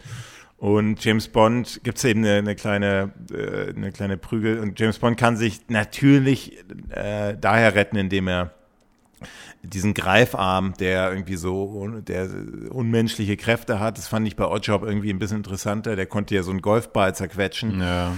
Jetzt, klar, mit diesem Greifarm kann man ja, auch eine Menge abschalten, aber der ja. hat dann, aber James Bond schafft es dann mit so einer Zange die Drähte durchzuschneiden und dann hängt, hängt der Tahin, der hängt dann da fest und dann wird er rausgeschmissen und dann, ja, dann, das war es dann Hab auch. Habe ich das eigentlich richtig gesehen, dass dann nur der, nur dieser Greifarm da noch, also diese Prothese da hängen bleibt? Genau. Ja, ja, ja. ja ja, ist, ist, ist okay. Also ist jetzt nichts, wo ich sage, das war mega blöd oder so. Aber es war jetzt auch nichts, wo man sagt, okay, das bleibt irgendwie länger. Also die, die, die Prügelszene von Liebesgrüße aus Moskau zum Beispiel, ähm, oder die jetzt auch bei, ähm, ich glaube bei Spectre war es, fand ich dann doch schon gelungener und ist mir mehr im Gedächtnis geblieben als diese Szene. Also wenn wie du vorhin gesagt hast, hättest du mich auf den Film angesprochen, wäre die wäre das keine Szene gewesen, wo du gesagt hast, oh ja, die Endszene mit dem Zug oder so, die war irgendwie cool. Und das wäre eher so, ah ja, stimmt, da war ja auch noch was mit dem Zug. Ähm, also was, also ja. Moment, wir sind ja immer noch nicht zu Ende. Es gibt ja noch ja. eine und die finde ich tatsächlich gelungen. Ja. Diese Ausgangsszene, wo man dann den letzte, Zug, genau, wo der, wo der Totentänzer oder wer auch immer, das ist irgend so ein, das gibt, das ist ja irgend so ein religiöser. Ja, ähm, dieser Baron Samedi. Genau, aber was hat, der hat eine Funktion, das ist dieser, oh, wie, wie nennt man diese, diese Leute, die dann da. Ja, so ein übernatürliches. Ja, so, so eine Art Dings. Toten. So eine Art Totentänzer, so eine, ja. ähm, ja, was, was auch nicht, so eine, so ein, so ein Voodoo, äh, hat der so ein Ritual, ach, wie auch immer, ja, man sieht dann noch. Eine, ein übernatürliches Wesen. Der, ja, genau. Der ja vermeintlich noch auch getötet worden ist von Bond, indem er die, in diesen Schlangensarg geschubst hat. Ja, aber der dann am Ende wieder auftaucht, und zwar sitzt er dann im Zug ganz vorne auf dem, äh, in, dem, in der Lok ganz vorne an dem, an, der, an dem Front. Genau, und lacht. Also ähm, also das, das ist ein markante Lachen, ne, hat der natürlich. Ja, ja aber es passt dann auch mit der Musik, mit diesem Düm, mit den Bläsern von dem Titelsong. Ich fand den Übergang sehr gelungen. Es ist eine cooler, coole Idee, ja. die sie hatten. Ja, und das ist auch passt wieder ein bisschen anders wie sonst. Sonst ist es ja oft so gewesen, dass Bond quasi einfach mit äh, seinen seine Geliebten dann ähm, quasi irgendwie noch eine letzte Szene hatte, hatte er jetzt auch, also äh, sie waren ja jetzt auch in, in diesem Abteil, aber dann kommt eben nochmal äh, dieser Baron Samedi, ähm, der da vor dem Zug sitzt und dann ist der Film zu Ende. Mit wieder Paul McCartney und so. Genau, ähm. stimmt. Der, genau, und das ist, glaube ich, auch, ähm, ich weiß nicht, ob es wirklich zum ersten Mal ist, aber ähm, dass der einfach komplett der richtige Originalsong nochmal, also sonst war es, glaube ich, oft einfach nur ähm, eine Variante, ja. Genau, eine andere Variante oder nur das Instrumental. Da wurde einfach der neue, der, der direkte. Ja, aber war, der, der, der hat es auch verdient. Ja, hat es auch verdient. Die wussten genau, dass das ein guter Song ist, so müssen wir nochmal spielen. Ja. Gut. Ähm, dann kommen wir jetzt, diesmal bin ich ja wieder dran ja. mit der ersten Bewertung. Ähm, bin ich gespannt. Also, wir haben jetzt schon des Öfteren unterbrech mich sofort, wenn, der, wenn du irgendwas ergänzen möchtest. Also wir haben ja schon öfters darüber gesprochen. Ich finde das immer ganz, ganz gut, so aus so einer, so einer ähm, Art äh, verklärten romantischen äh, Perspektive auch so ein bisschen ne, zu, zu überlegen, was sind für Szenen sind uns in Erinnerung geblieben, als wir die noch, äh, als wir noch jünger waren, uns die Filme äh, angeschaut hatten. Mhm. Und haben wir auch schon ein bisschen erwähnt, in dem Film war das tatsächlich einmal die Szene am Anfang mit diesen, mit der Beerdigung, die sich dann plötzlich dreht, wo dann der Agent umgebracht wird und der aufgelesen wird und dann äh, sind ja. alle happy in der Beerdigungstanz in New ja. Orleans. Dann, ja, dann vielleicht noch wie James Bond dieses, dieses Kleid dann auszieht, fand ich auch noch gelungen. Ich fand den Taxifahrer tatsächlich, den fand ich unheimlich in New York, der mhm. und der dann später auch nochmal auftaucht. Ähm, diese, ja, vielleicht nochmal diese diese unheimliche Insel mit diesen Toten, mit diesen, mit diesen ähm, Vogelscheuchen, die schießen können, fand ich auch nochmal irgendwie alles so düster. Mit der Doppeldecker war natürlich dabei, das ist so einer der besten Szenen gewesen. Ähm, Krokodilfarm, auch noch eine Szene, die vielleicht, ich fand diese Motorboot-Verfolgungsjagd, die fand ich jetzt auch nicht so spektakulär, ähnlich unspektakulär wie auch ähm, bei Diamantenfieber in, in Las Vegas. Aber die war schon ein bisschen besser, hatte so ein bisschen mehr Dynamik drin gehabt, dadurch, dass man auch immer oft auf den Pepper geschnitten hat, der auch keine richtige Funktion hatte, außer, weiß ich nicht, dann hat man die Polizei einfach auch mal nochmal als, als äh, ein bisschen personifiziert und ähm, ja, äh, ich fand, ich habe den tatsächlich den Film, ich war so enttäuscht vom Ende gestern, weil ich dachte, das muss ein, das ist, muss ein spektakuläreres Ende sein. Diesmal hat mich das überhaupt nicht mehr umgehauen und ich habe den Film tatsächlich, ich weiß auch nicht wieso, deutlich besser in Erinnerung gehabt, als er, als er im Endeffekt ist. Jetzt auch nochmal nach der Besprechung mit dir. Ähm, auch die Geschichte, klar, Drogen waren Thema in den 70ern, gerade in den USA, äh, auch Deutschland, ne? Und da hat man jetzt äh, sich dem Thema angenommen, aber ich fand das auch ich fand die, auch die, die Bösewichte fand ich nicht ansatzweise, auch ihr, ihr Motiv, wie du schon sagst, also wie du schon, das ist ja kurz, also das Motiv war ja, ne, dass man die Drogenpreise, dass man erstmal die Drogenpreise, also erstmal freie, freie, freie Drogen ausgibt, dass man mehr Kunden quasi, also, also kostenlose Proben gibt, dass man mehr Kunden mhm. gewinnt und dann die Preise anzieht, dann verkauft. Das ist jetzt nicht so spektak spektakulär wie irgendwie bei, ne, so irgendwelche, so Diamanten oder irgendwie so eine, irgendwelche, wenn die Weltwirtschaft. Die Weltherrschaft wollen, ja äh, so, so die, die Welt erpressen, äh, Russland, USA gegeneinander ausspielen wollen. Das ist so ein bisschen was anderes. Ich fand die, den Mr. Big, den fand ich äh, nicht ansatz, finde ich, auch trotz dieser ganzen Voodoo-Geschichte fand ich den überhaupt nicht unheimlich. Mhm, ich fand ihn irgendwie auch so ziemlich, also sehr ungefährlich und so und ähm, also insgesamt habe ich, war ich doch sehr enttäuscht. Der hatte, der hatte zwar James Bond-Feeling, der Film, also er hatte James Bond-Feeling, ähm, aber insgesamt war der Film mir deutlich zu düster, trotz der ganzen Ko Einlagen von Roger Moore. Ich fand Roger Moore als James Bond, ich fand ihn gut, ich fand, er hat seine Arbeit gut gemacht.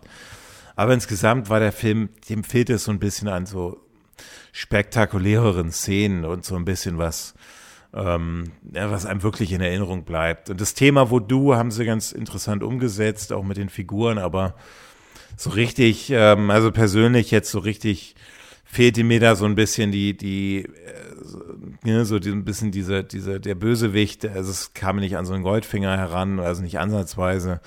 Auch, auch Blofeld fehlte diesmal, es war nicht, nicht gefährlich genug. Ich fand die Szenerien waren auch alle so ein bisschen abgedunkelt, waren nie wirklich hell. Ähm, Musik fand ich da hingegen sehr gut. Ich höre mir mal sehr gerne den Soundtrack noch an. Ich fand George Martin mal eine, eine coole Abwechslung ein bisschen äh, swingiger als noch als mit mit äh, mit John Barry.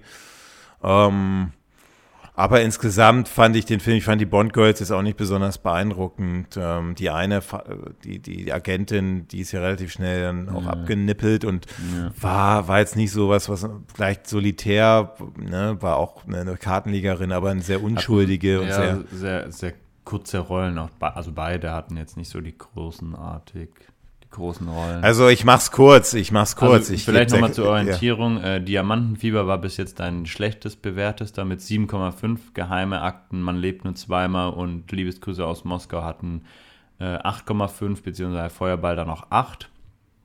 Aber ähm, genau. Die, diesmal ist es halt nur leider, ich hätte ich habe gedacht, ich würde ein bisschen höher, aber es ist tatsächlich nur eine ähm, 6,5. Eine 6,5. Okay. Also ich finde den, wie gesagt, der hat Stärken gehabt, aber insgesamt einfach sehr düster und der, die Story, okay, fand ich jetzt ein bisschen unspektakulär und irgendwie auch von den Figuren her einfach nichts, was einem jetzt so wahnsinnig, wahnsinnig in Erinnerung geblieben ist. Ja.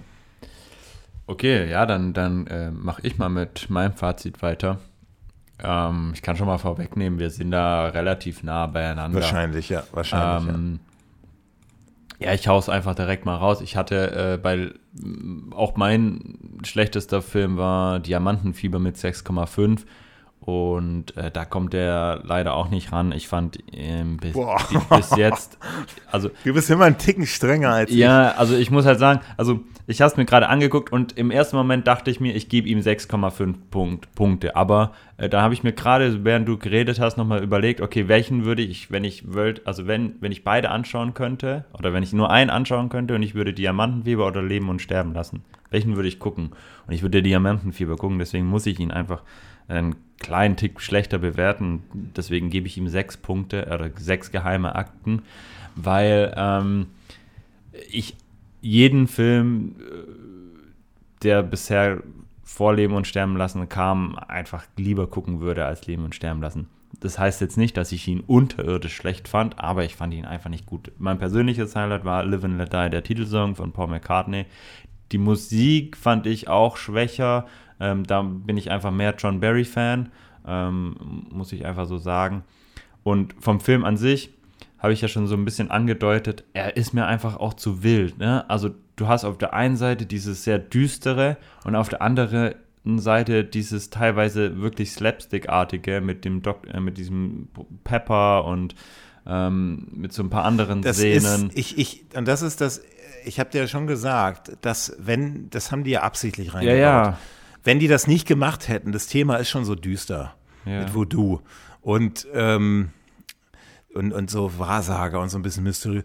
Aber, Ja. aber wenn die das nicht gemacht haben, dann wäre der Film noch viel düsterer gewesen und die mussten da solche Elemente einbauen. Aber du hast schon recht, Aber diese, ja, genau. Also es kann schon großer sein, dass, Unterschied, dass, die, dass die das äh, machen mussten und dass es dass das irgendwie so ein bisschen das ausgleichen soll, aber äh, ich finde es trotzdem nicht gut. ähm, deswegen, ja, es ist es. Er ist so ein bisschen unterhaltsam, er hat seine guten Szenen. Ich fand das mit den Krokodilen sehr gut. Ähm, die Story fand ich ein bisschen arg flach. Der, ähm, was ich so ein bisschen bezeichnend fand, ist, dass, dass ich den Bösewicht, also den Kananga, ähm, so in Erinnerung an den Film, wenn ich an den Film denke, weniger im Kopf habe, als zum Beispiel diesen Baron Samedi oder den ähm, Tihi.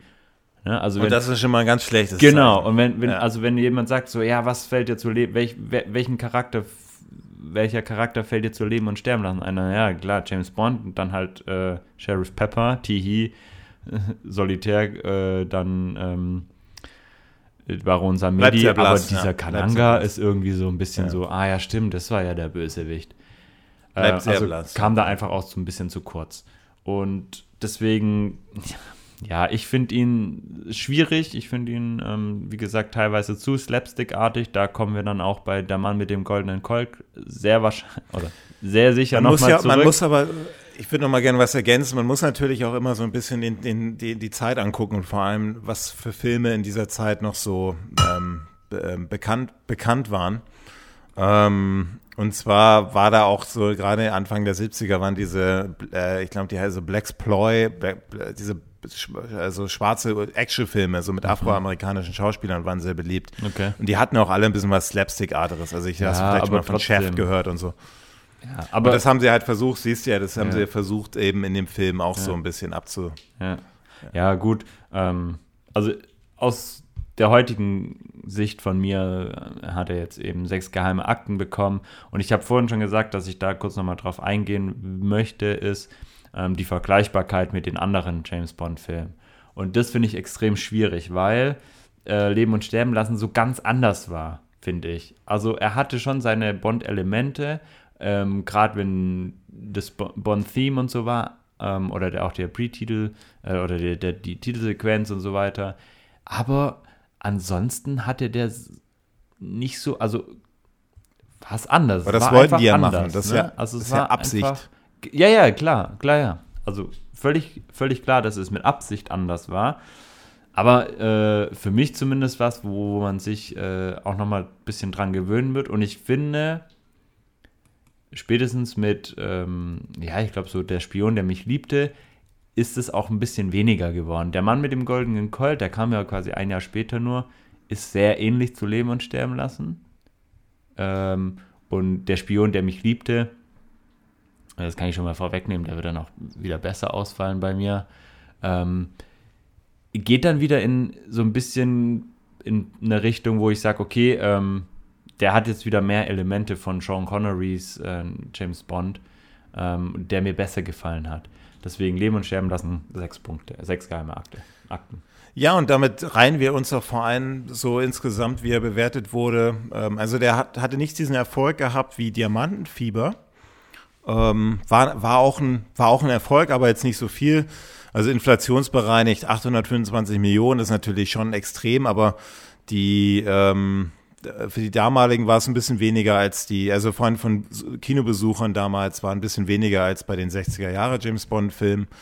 Und ähm, ja, man hat damals eben so ein bisschen so, ja, da fand, fand man den Film eigentlich schon besser als so im Nachhinein. So spätere Bewertungen, die reihen den James Bond-Film, so wie wir auch, so wirklich im Mittelmaß an. So, so 12 von 24 Plätzen beim 007 Magazine.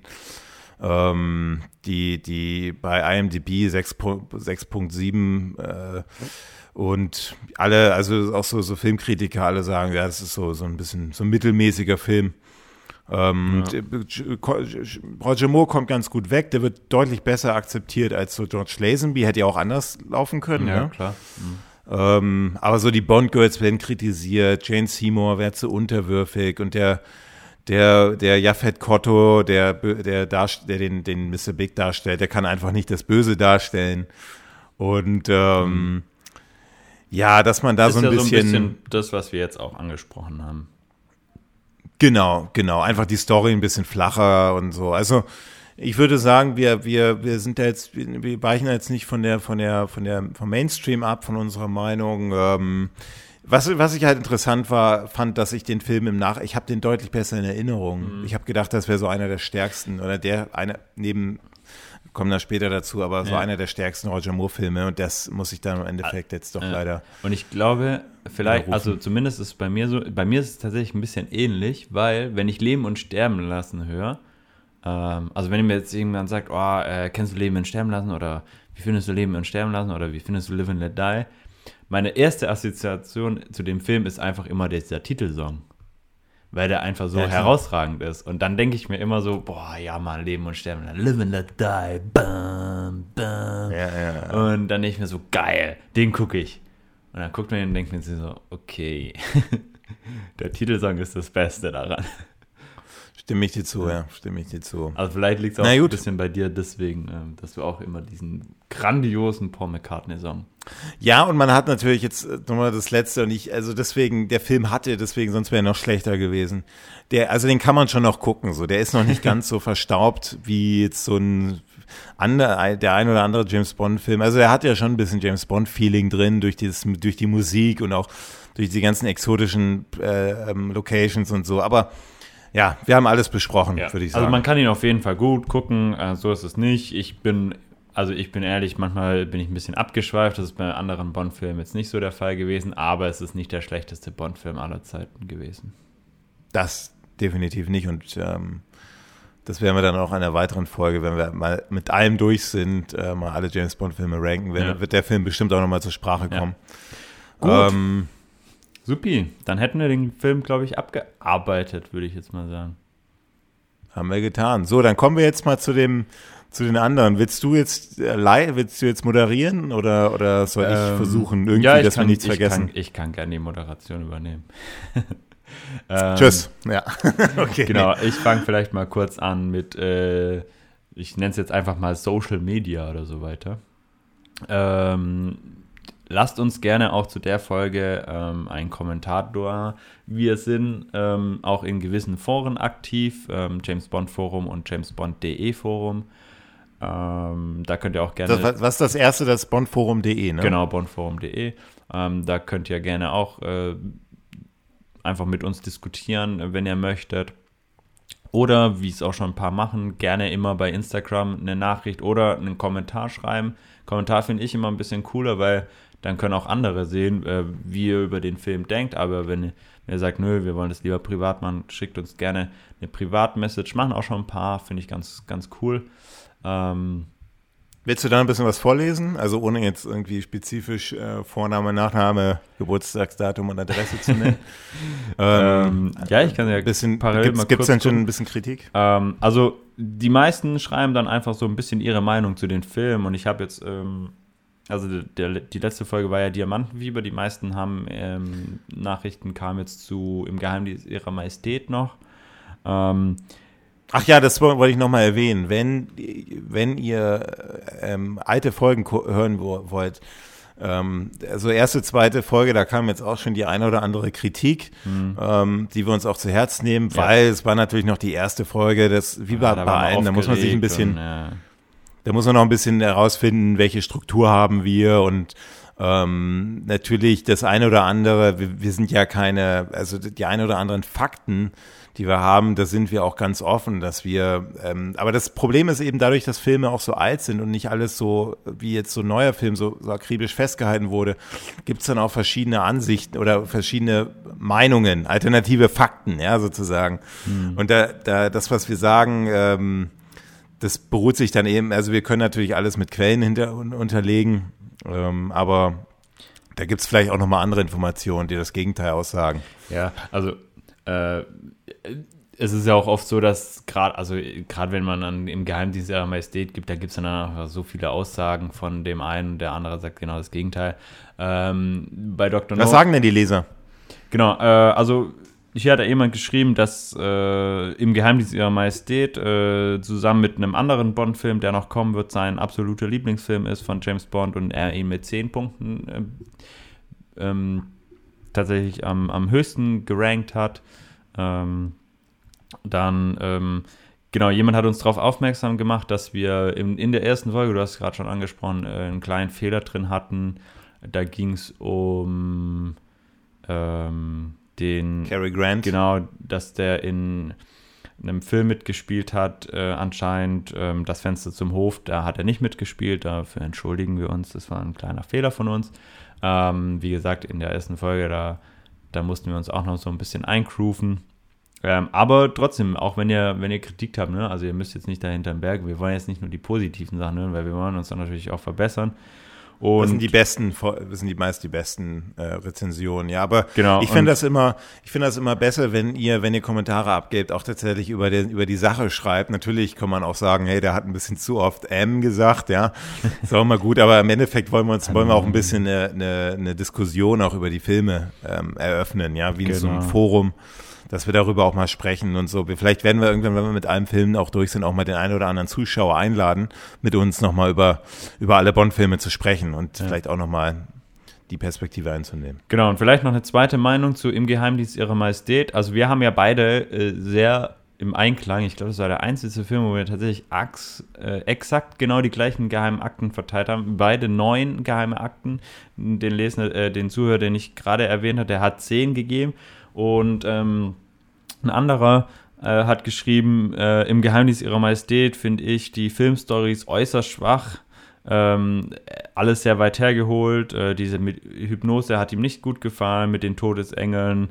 Ähm, auch die Szene der abendlichen äh, Hypnose-Sessions, der Probe äh, der, von, von diesen, von diesen ähm, MM.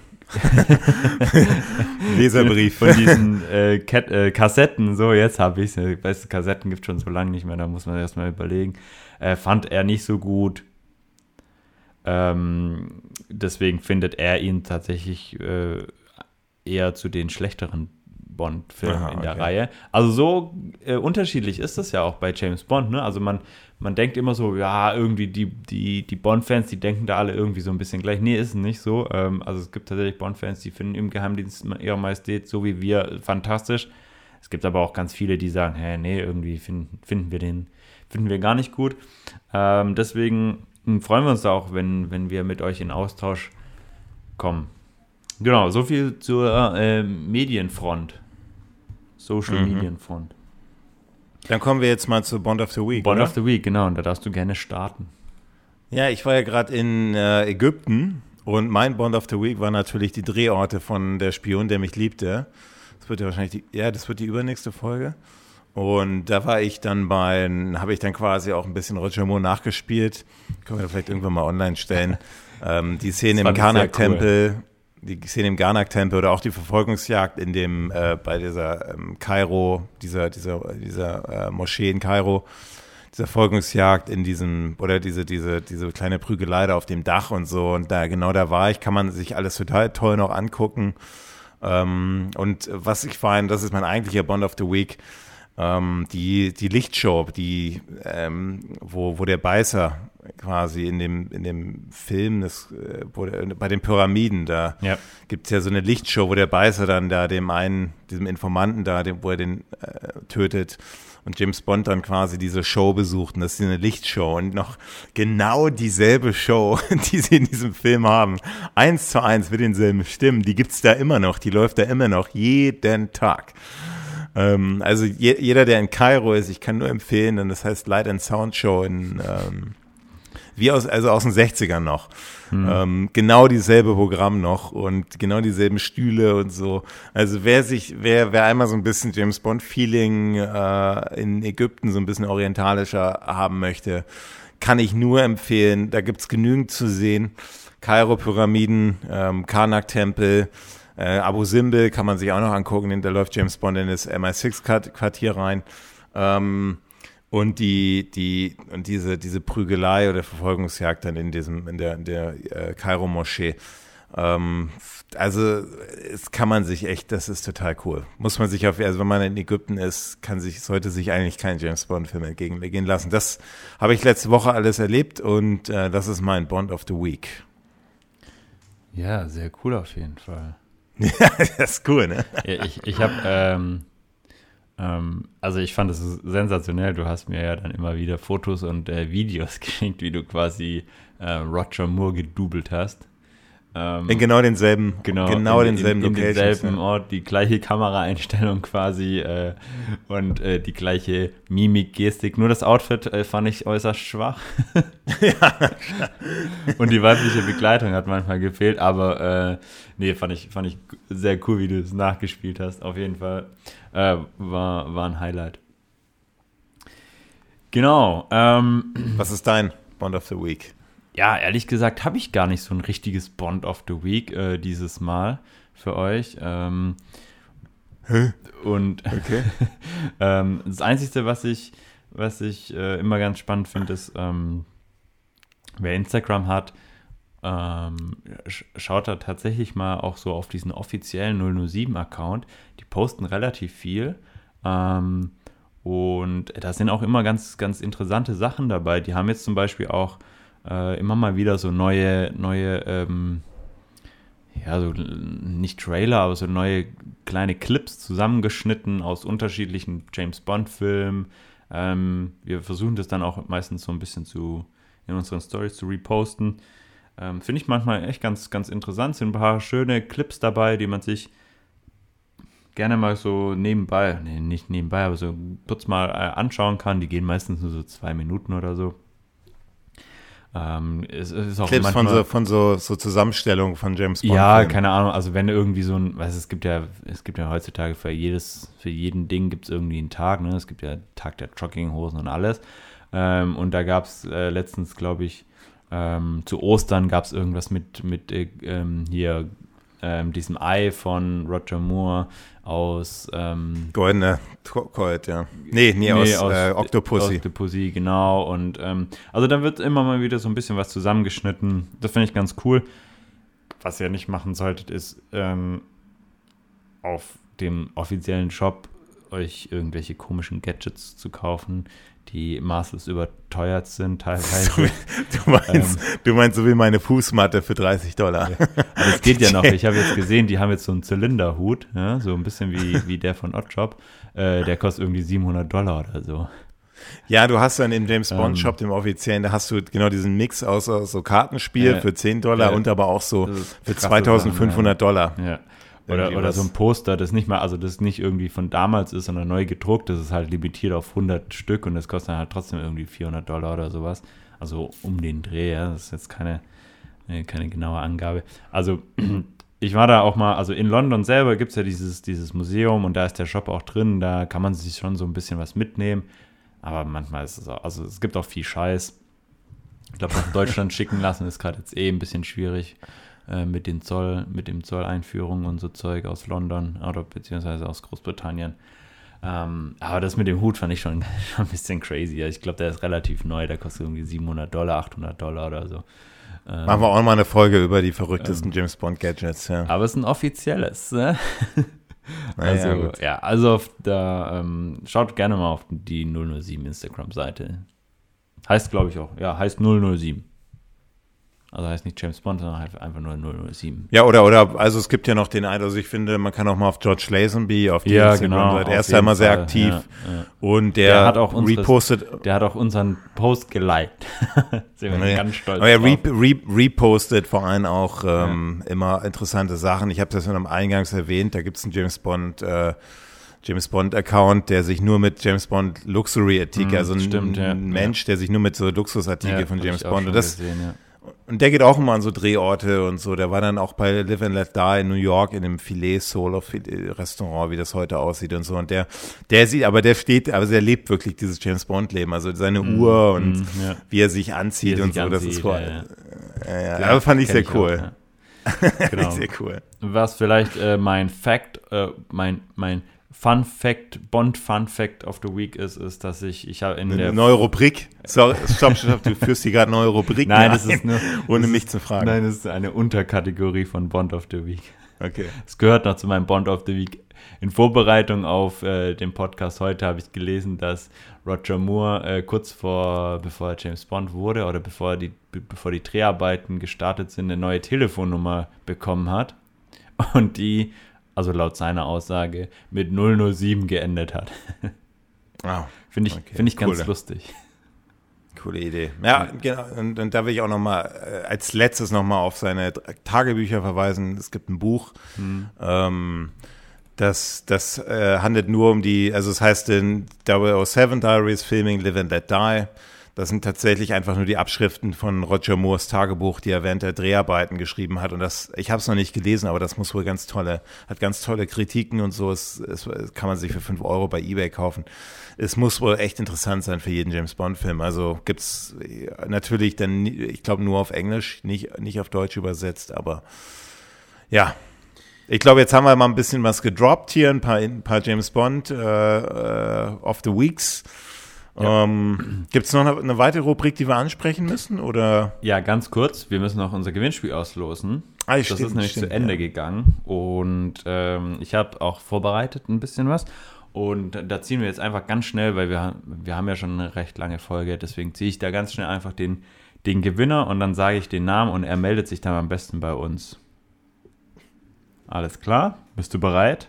Yes. Dann mach mal Worum geht's? Stopp, stopp, stopp. Worum Ah, geht, was stimmt, kriegt worum denn jetzt? Muss ich jetzt Äh, sagen. um, äh, legendäre VHS-Kassetten von dir. Ähm, ich glaube, der Mann mit dem goldenen Colt war's und ich weiß gar nicht mehr, wer es was, wel- welche beiden. Das ist schon so lange her, dass wir das, äh, dass wir das gesagt haben.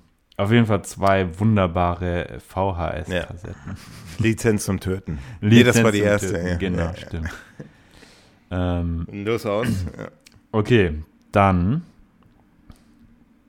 Also diesmal machen ja nur äh, die Leute mit, die quasi uns bewertet haben. Genau. Und gewonnen hat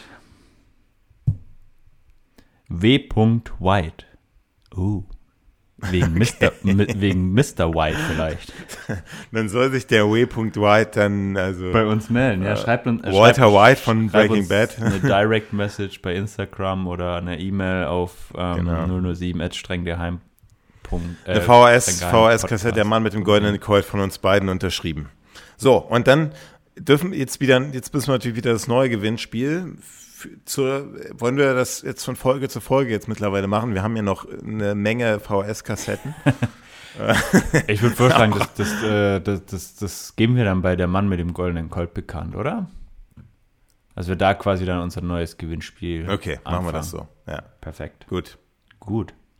Dann würde ich sagen, vielen Dank, Alex. Vielen Dank an alle Zuhörer, die bis hierhin durchgehalten haben. Bis in zwei Wochen. Mit dem Mann mit dem goldenen Colt, die kommt dann wann heraus, die Folge? Die kommt dann in zwei Wochen. Das heißt am 16., wenn Mit- ich mich nicht irre. Ja. Okay, am 16. Dann die neue Folge. Streng geheim. Der ultimative James Bond Podcast. Ciao.